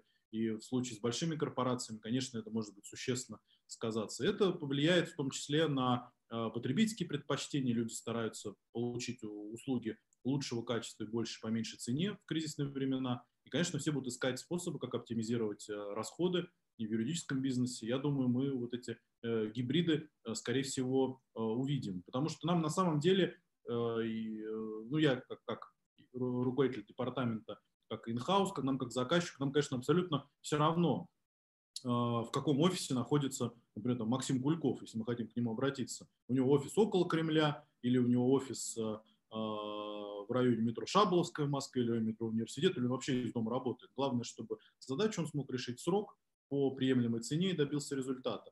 И, э, конечно, а личную встречу мы можем назначить в любом коворкинге. Для этого, или там встретиться на ланч в одном из ресторанов. Для этого не обязательно держать целый офис. Вот э, так, наверное, себе вижу. И э, то, что происходит сейчас в Азии, действительно отражает, наверное, вот эти тенденции. И я думаю, что мы это увидим в такой эм, я бы сказал, среднесрочной перспективе. Не завтра, но в течение, вот, может быть, пары лет э, это будет э, тенденция. И тот, кто сможет правильно наладить процессы, э, следить за работниками, сумеет организовать их работу в режиме онлайн, тот и будет победителем вот на этом рынке конкуренции. Вот это очень интересно. Интересно потому, что я как сам выходец из юридической фирмы, я понимаю, что юридическая фирма очень консервативная, этот переход будет непростым, болезненным, но, с другой стороны, юридический рынок очень сильно и бурно развивается, а, очень много людей меняются, меняются подходы, и, э, глядя на коллег, я вижу а, готовность к этим переменам и вижу людей, которые эти, э, готовы стать пионерами вот в этом новом юридическом бизнесе, как в России, так и в Европе и в Азии. Максим, а я вот хотел подхватить, а вот по поводу характера работы, вот, допустим, ну, ваша ниша, конкретно международный арбитраж, вот здесь что-то будет меняться или нет? Как ты сам видишь с учетом того, что сейчас происходит? И потом еще, Женя, у меня будет вопрос тоже про, про характер работы. То есть не офис дома, я имею в виду по, по характеру потребности рынка. Но, Первый э, вопрос Максиму. Максиму. А, а, просто, а, Александр, может, немножко поясни про характер работы. Ты имеешь в виду какие-то технические аспекты или а, какие правовые проблемы появятся? То есть про, ты сейчас про технику или про право? А, про правовые Я имею в виду, у вас будет работа? Вот. А, да, как, как, как говорится, кому война, кому мать родна, да, то есть понятно, что э, всем, кто занимается судами, арбитражами, э, чем хуже, тем больше споров. Э, я не говорю, что это абсолютное преимущество, потому что э, плохая ситуация в экономике, естественно, истощает э, кошельки клиентов, и э, таким образом клиенты менее платежеспособны, и это означает, что общая цена услуг за счет демпинга э, будет снижаться. Это как бы одно направление. Но я думаю, все понимают, что вот, скажем так, кризис, вызванный эпидемией, уже вызвал огромное количество споров и вызовет еще больше и то есть эта волна споров еще будет длиться, я думаю, несколько лет после окончания эпидемии, ну, если она когда-нибудь закончится. А, ну, вы знаете, то есть это, во-первых, отмена всех э, а, больших мероприятий, там, начиная, я не знаю, от автошоу в Женеве, где там, я не знаю, сколько десятков или сотен миллионов да, вложено в такого рода мероприятия, конференции типа Петербургского форума и так далее. Во-вторых, э, срыв поставок – срыв договоров подряда, прочих договоров, а, договоры аренды начнут расторгаться, массовые увольнения людей, соответственно, трудовые споры, а, страховые споры, потому что ну, все, что я до этого говорил, э, у многих застраховано, соответственно, пойдут э, претензии к, к страховщикам, страховщики пойдут к перестраховщикам, и как бы волна покатится. Поэтому я думаю, с этой точки зрения, мне как бы не приходится переживать за количество работы. Максим, тебя очень плохо слышно. Ну, и теперь понятно, что будет а, С технической точки зрения, пока идет эта эпидемия, я просто боюсь, что это надолго. Меня сейчас было все время плохо слышно или под конец только? Максим, ты, ты теряешься, э, запаздывает звук. Не-не, было все слышно, Максим, под конец чуть-чуть стал пропадать, но идея главная, понятно, что работа у литигаторов. И особенно... да, коллеги, но я боюсь, что это просто, это, скорее всего, плавает интернет. Да. Да, то есть, ну, я тогда последний повторюсь, что я думаю, что э, в связи с тем, что, скорее всего, обстановка связанное с карантином, продлится долго, я думаю, минимум три месяца, максимум год, а, какие-то, чтобы переводить судопроизводство в упрощенный формат э, по видеосвязи. Ну, не, я имею в виду упрощенный по сравнению с текущим, да, то, что я уже говорил, только из здания суда с другим зданием суда можно связываться по видеосвязи. Скорее всего, я думаю, будут э, разработаны в экстренном порядке, я так думаю, в ближайший месяц-два упрощенные правила э, онлайн судопроизводства. Но вы знаете, что э, в арбитраже э, такие правила уже есть, и многие а, проводит их, э, например, арбитражный центр при РСПП. Более того, а, все крупные международные арбитражные центры а, не закрылись, закрылся только МКАС, э, ну, как говорится, о МКАСе либо хорошо, либо ничего. А вот МКАС закрылся полностью, а Международная торговая палата, LCIA, они все работают, они принимают э, состязательные документы, Единственное, они не проводят слушания, а, но они могут проводить слушания в формате онлайн, а, поэтому как бы система полностью не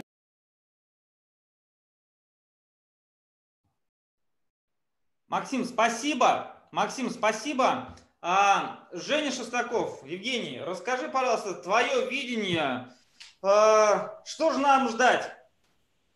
Давайте я уточню. Женя, вот для регионов ты видишь какую-то разницу? Вот нынешняя ситуация, дает ли она какой-то эффект положительный или отрицательный для региональных фирм в России? Потому что все-таки есть деление некоторые столичные, региональные, да, вот для регионов это скорее хорошо или скорее плохо?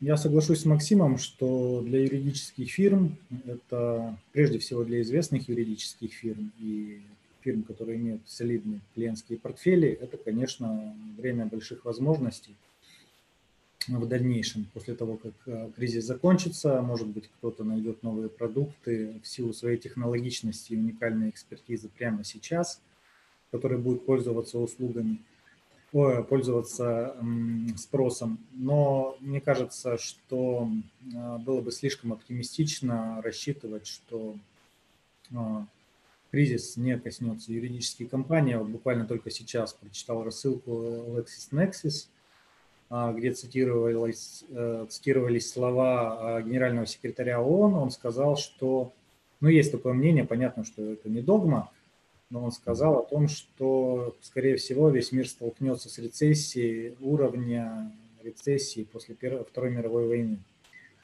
А, надо понимать, что юридические фирмы с именем, возможно, после кризиса быстро отскочат, но это не длительный какой-то момент, не длящийся будет момент, и в дальнейшем юридические фирмы ждет та же самая ситуация, скорее всего, потому что ртов осталось столько же. А конкуренция, скорее всего, усилится а, за клиентов, а, и цены действительно упадут, и очень сложно будет поддерживать и высокий уровень компенсаций, и аппетиты инфраструктуры юридической фирмы, и поэтому Поэтому нас тоже это все коснется. Вот с точки зрения регионального бизнеса хочется сказать, что в регионах и так денег было всегда немного. Мы не берем такие регионы, как Екатеринбург, где более-менее, Свердловская область, где более-менее все хорошо, но у нас субъектов очень много. И есть города, в которых э, юридический бизнес достаточно маленький в силу, на самом деле, очень мало, плохого развития бизнеса, малого и среднего. Малый и средний бизнес, как было правильно кем-то сказано в нашем сегодняшнем чате, это основной, кавычках, э, стейкхолдер э, этого кризиса, потому что они пострадают в первую очередь, потому что это сфера обслуживания, это торговля, это мероприятия, развлечения, это производство каких-то товаров, которые продаются в обычных магазинах. А, и э, эти клиенты являются клиентами региональных юридических фирм. И э, действительно будет все очень сложно. Мы получаем огромное количество вопросов от наших клиентов. Мы, мы сами э, ориентированы на малый и средний бизнес. Мы видим уже, как плохо, мы видим, как динамика поступлений быстро падает на наш расчетный счет. И нам кажется, что все будет достаточно печально для юридического бизнеса регионального. Но я думаю, для, в принципе, большинства юридических фирм. Это мое как бы, субъективное мнение. Поэтому мы готовимся к этому моменту, пытаемся что-то предпринять, пытаемся как-то оптимизироваться, обезжириться, назовем это так, чтобы э, как можно дольше просуществовать в условиях а, эпидемии. И Максим сказал, э, это прозвучало, его прогноз от трех месяцев до года в каком-то виде этот режим будет существовать. Это, на мой, это мой самый пессимистический прогноз С, о котором мы в фирме даже не говорили, мы пока говорим о более оптимистических каких-то вещах, но уже оптимистический план А, он достаточно жесткий, э, пессимистический план Б в нашей фирме, он уже просто предельно острый и жесткий.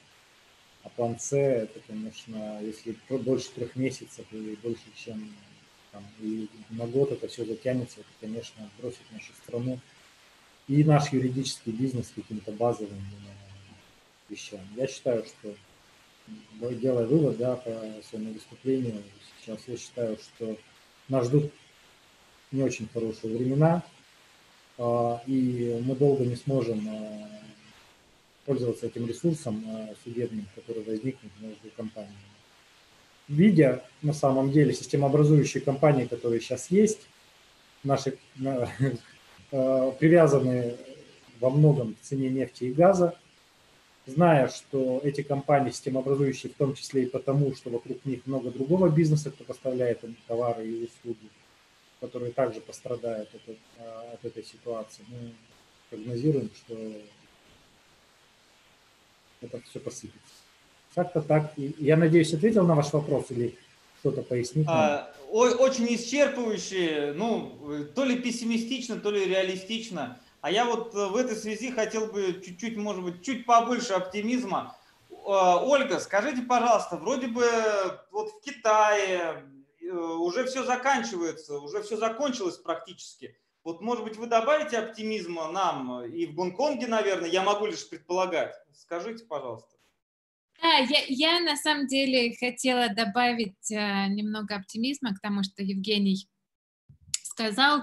Эм, несколько моментов хочу отметить. Первое, э, то, что, во-первых, э, я безусловно согласна со всеми, что эм, природа и форма юридического бизнеса поменяется. Уже сейчас понятно, что юристы, адвокаты могут э, работать из э, дома, им не обязательно снимать огромный офис в MPFC в Сингапуре или в э, Exchange Square в Гонконге и платить бешеные деньги за аренду, что своего, в свою очередь скажется на почасовых ставках адвокатов, ведь по большей части огромные почасовые ставки, которые, как я помню, в Сингапуре, например, старшие юрист крупной международной юридической компании стоил около а, а, а, тысячи сингапурских долларов в час, и большая часть этой ставки это были именно расходы на содержание офиса.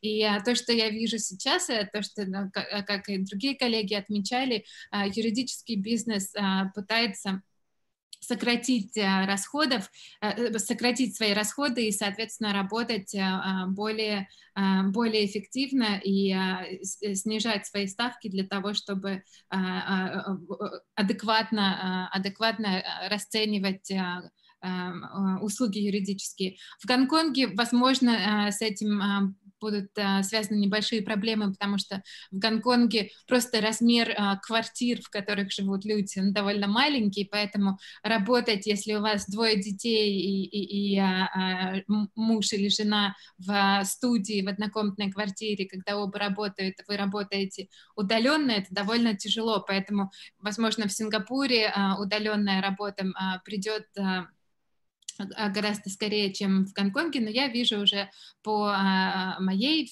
а, компании юридической, китайская юридическая компания, что мы работаем по большей части удаленно. И, возможно, мы пойдем по модели технологических фирм, таких как Google и Microsoft, где действительно снимается замечательный а, технологический офис для проведения встреч и, может быть, для каких-то внутренних встреч по а, составлению стратегии или так далее, но не снимается уже огромный, знаете, как а, в фильмах офис с дубовыми панелями, где у каждого юриста свой, а, свой, а, свой огромный офис.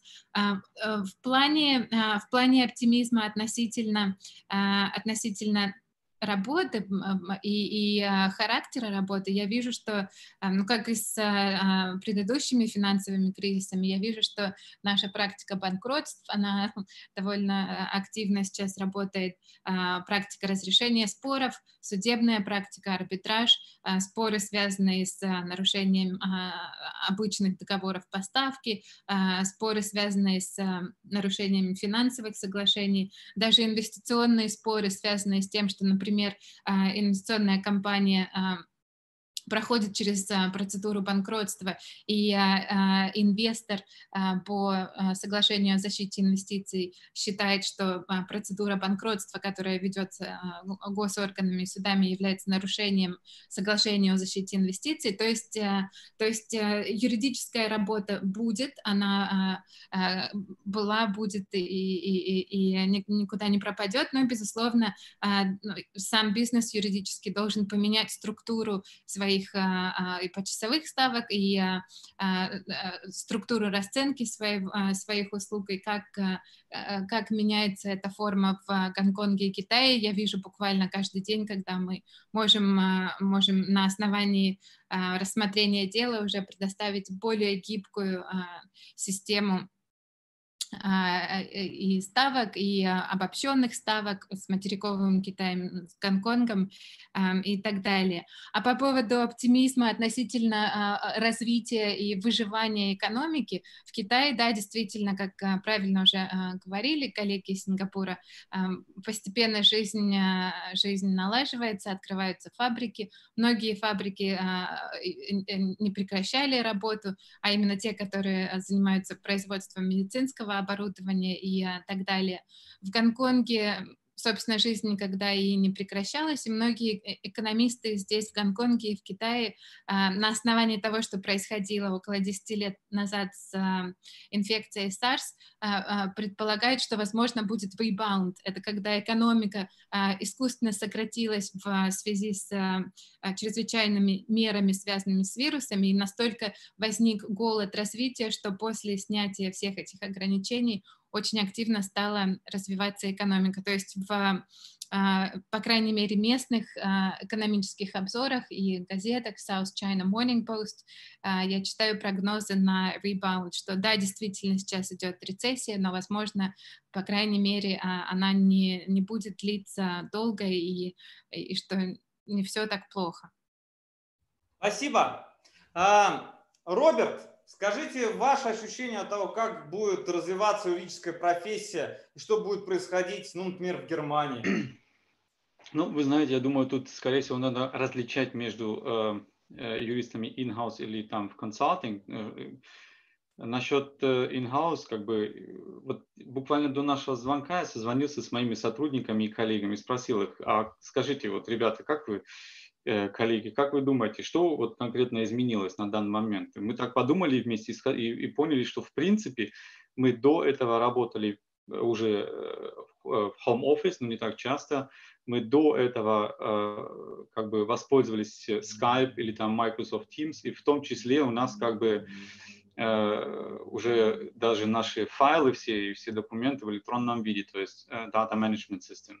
То есть как бы для нас очень много не, не изменилось. Э, эм, я думаю, что что будет интересно, это будет, эм, скорее всего, скорее всего, будет больше э, нас, юристов, воспользоваться так называемым home офисом. Это в консалтинге будет намного сложнее, конечно, я так думаю, да, чем у нас in-house. И будет, наверное, вставать вопрос э, менее юридический, а более такой вопрос leadership, то есть психология, доверие и так далее к своим сотрудникам. Я вот присоединюсь к мнению такому, которое говорит о том, что самое главное – это эффективность и результат, а когда и где, в принципе, это не важно. Да? То есть у меня с моими сотрудниками такая же договоренность. Я, они, когда начали у нас работать вот, в нашем подразделении, я в первые пару недель, то есть в течение первого месяца с своим начальством договорился, чтобы мои коллеги и сотрудники как минимум раз в неделю имели право а, работать из home Зачем им стоять в пробках, зачем им ездить, зачем тратить время, деньги на бензин и так далее. Вот, как, тем более, как экологический юрист, да.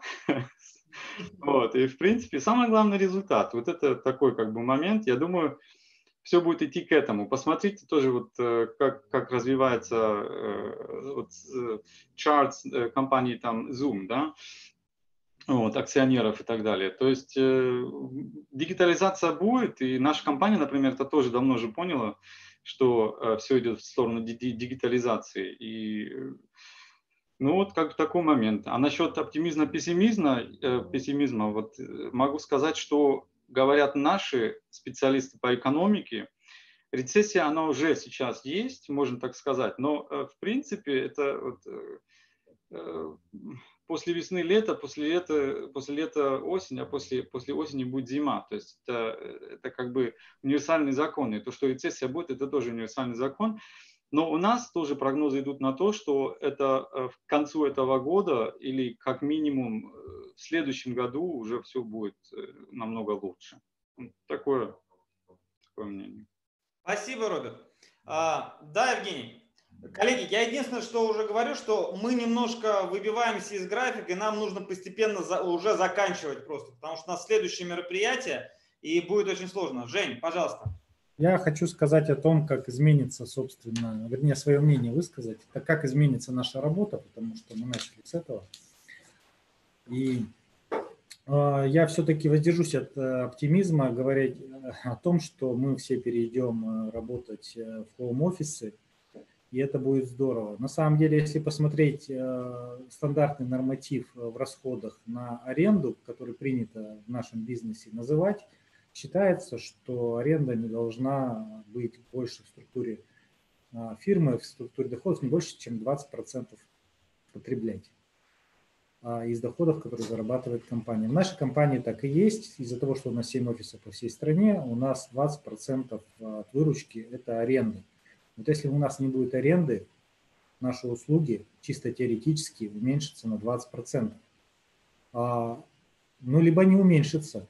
Почему? Потому что если мы будем работать в хоум-офисе, соответственно, у нас возрастут э, расходы на IT-инфраструктуру и на ее обслуживание, и на вот эти все приложения, которые стоят достаточно много денег э, и требуют постоянного коннекта с сисадминами там, и так далее, выстраивание безопасных каналов связи и вот этого всего.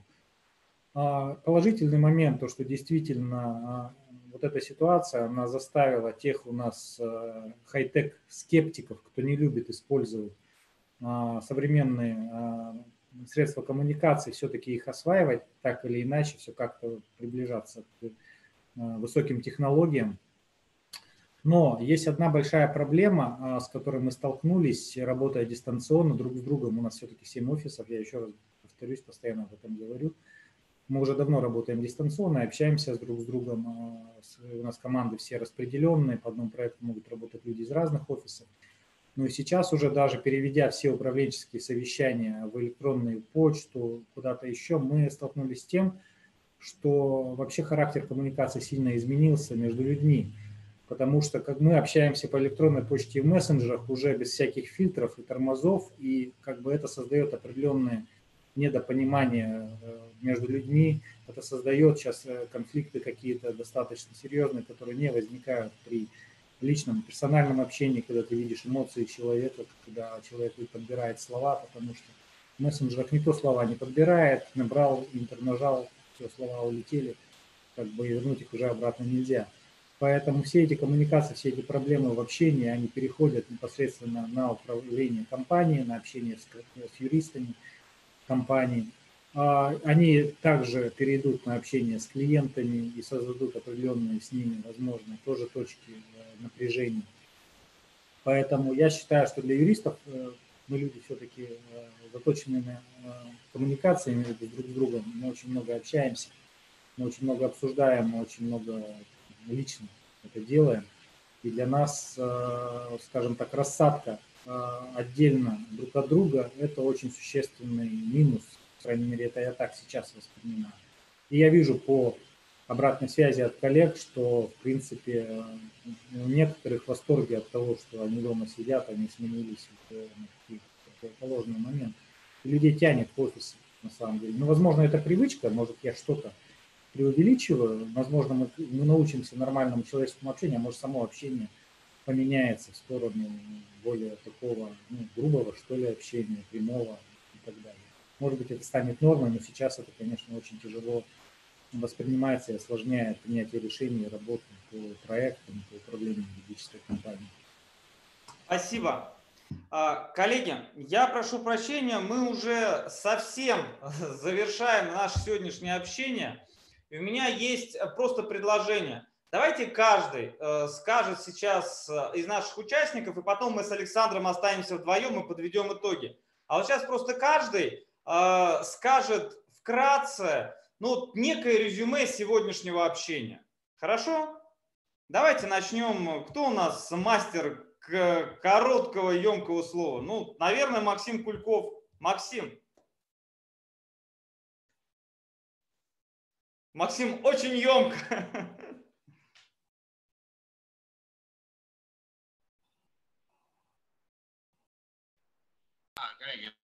но, а, э, как помните, это у Чехова в пьесе сказал, а, надо работать, господа. А, работайте, всегда есть э, что делать. Вот я сейчас даже удивляюсь, многие говорят, ой, мы в безделии, в панике, там люди из окон не бросаются. Если хорошо подумать, всегда есть полно работ, пришло.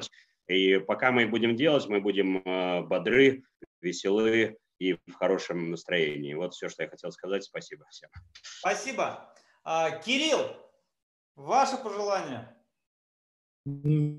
Хочу пожелать а, всем участникам всей дискуссии побыстрее пройти кризис. Вот, самое главное, а, как мы сейчас желаем всем партнерам в переписке stay safe, stay healthy, stay fit, не терять оптимизма и правильного настроя, Э, да, мир переживает э, достаточно сильное потрясение, но мы люди крепкие, мы его переживем, то, что нас не убивает, сделать нас сильнее, и надо быть в новой реальности, учиться приспосабливаться, овладевать новыми методами, технологиями и позитивно смотреть в будущее, несмотря на все трудности, которые мы проходим. Этого, собственно говоря, желаю. Самое главное сейчас оставаться здоровым, и э, с правильным позитивным настроем.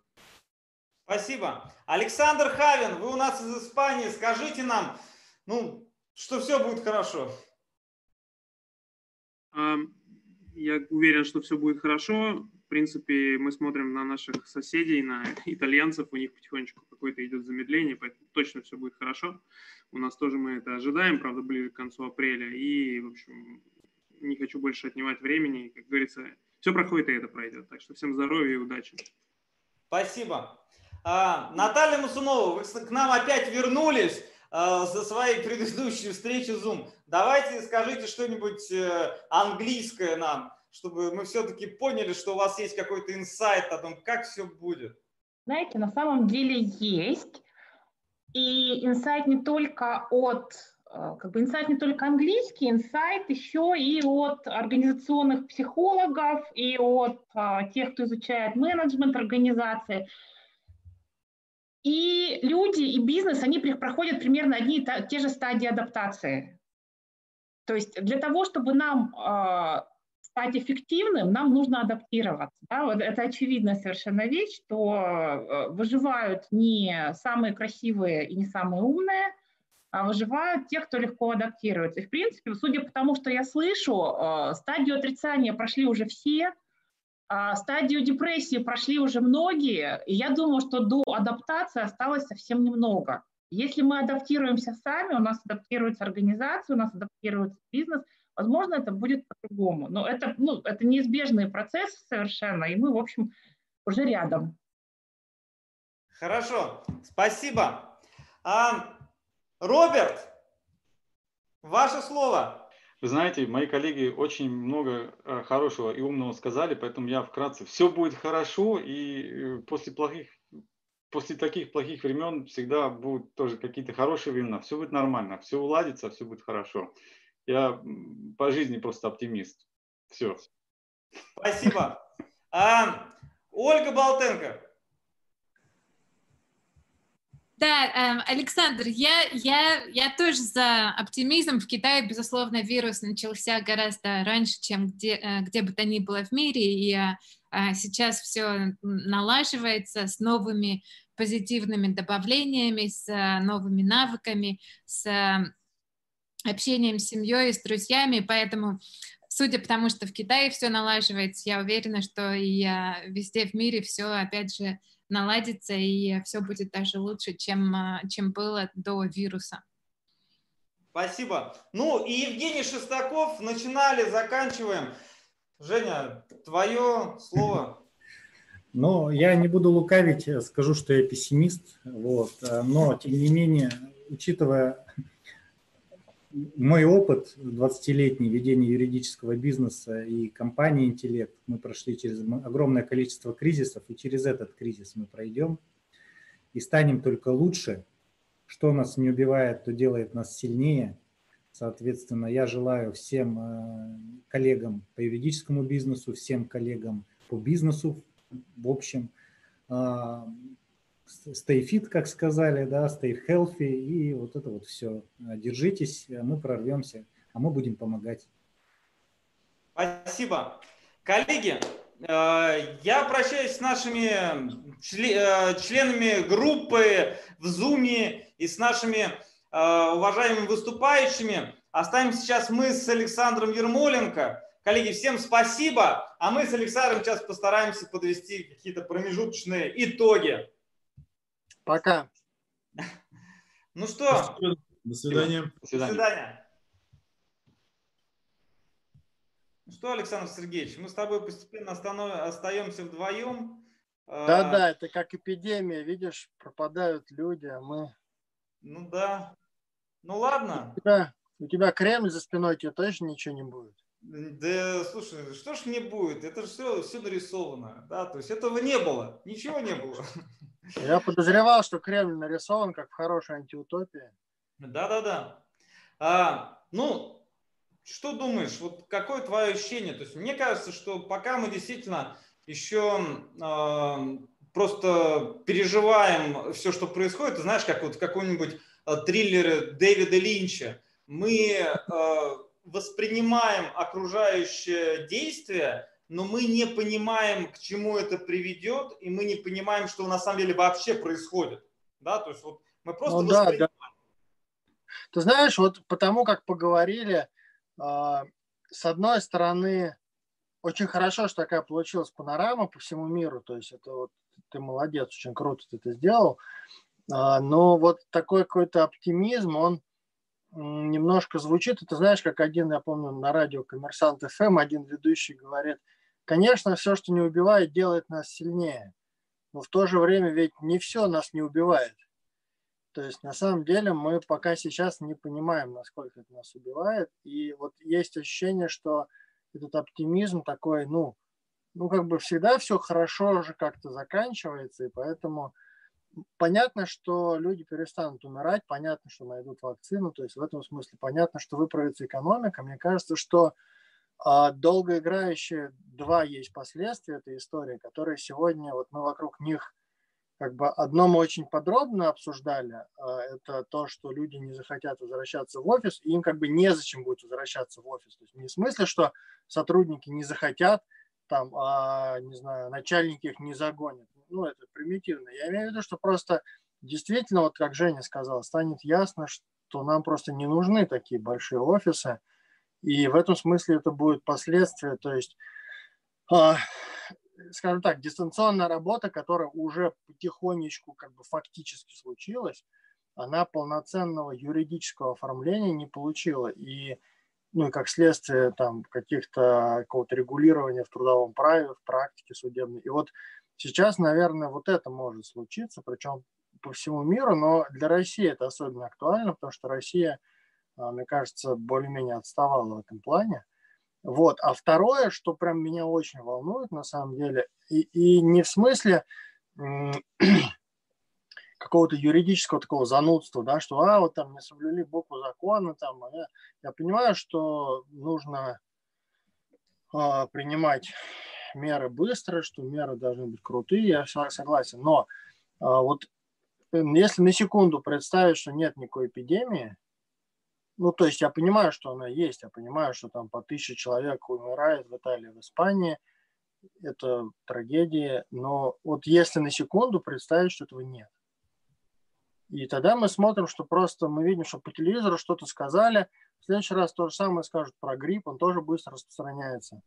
И точно так же у тебя Росгвардию поставят у подъезда, и точно так же это будет как бы, ну, ну, надо, значит, надо, да, то есть вот э, как-то очень легко вот этот вот переход к, к полному ограничению свободы, он, ну, то есть вот последние несколько дней, как раз в Москве именно, они показывают, что, да и, собственно, анализ по всему миру то же самое, да, то есть где-то это более, там, с какими-то процедурами, где-то менее, но тем не менее это все э, ограничения, то есть люди готовы дать государству легко себя ограничить, вот. А на самом деле это прям реально страшная вещь. То есть вот те QR-коды, которые в Москве нам всем хотят раздать, в этом, правда, нет ничего хорошего. И вот это будет новая реальность. То есть как только права человека перестанут быть базой для всего юридического, вот это будет прям новый юридический мир. Ну, Извини, я тебя расстроил. Ну, что делать? Ты у нас э, грустный э, ведущий. Клоун. Веселый, оптимистичный. Если бы я еще плакал, наверное, бы э, все развивалось по другим законам. А, знаешь, э, мне кажется, вот для меня лично, а, кажется, главное это не то, что происходит вот сейчас. А вот у меня камера отключилась, сейчас включу. Э, главное не то, что, а, видишь, у меня тут какие-то помехи пошли а, то, что... Кремль, Кремль стал да, таять. Кремль растаял, сахарный Кремль был. Да, да. Вот. Это того, а, что я сказал, да. Так вот, главное не то, что происходит э, сейчас, а то, что будет происходить э, после карантина.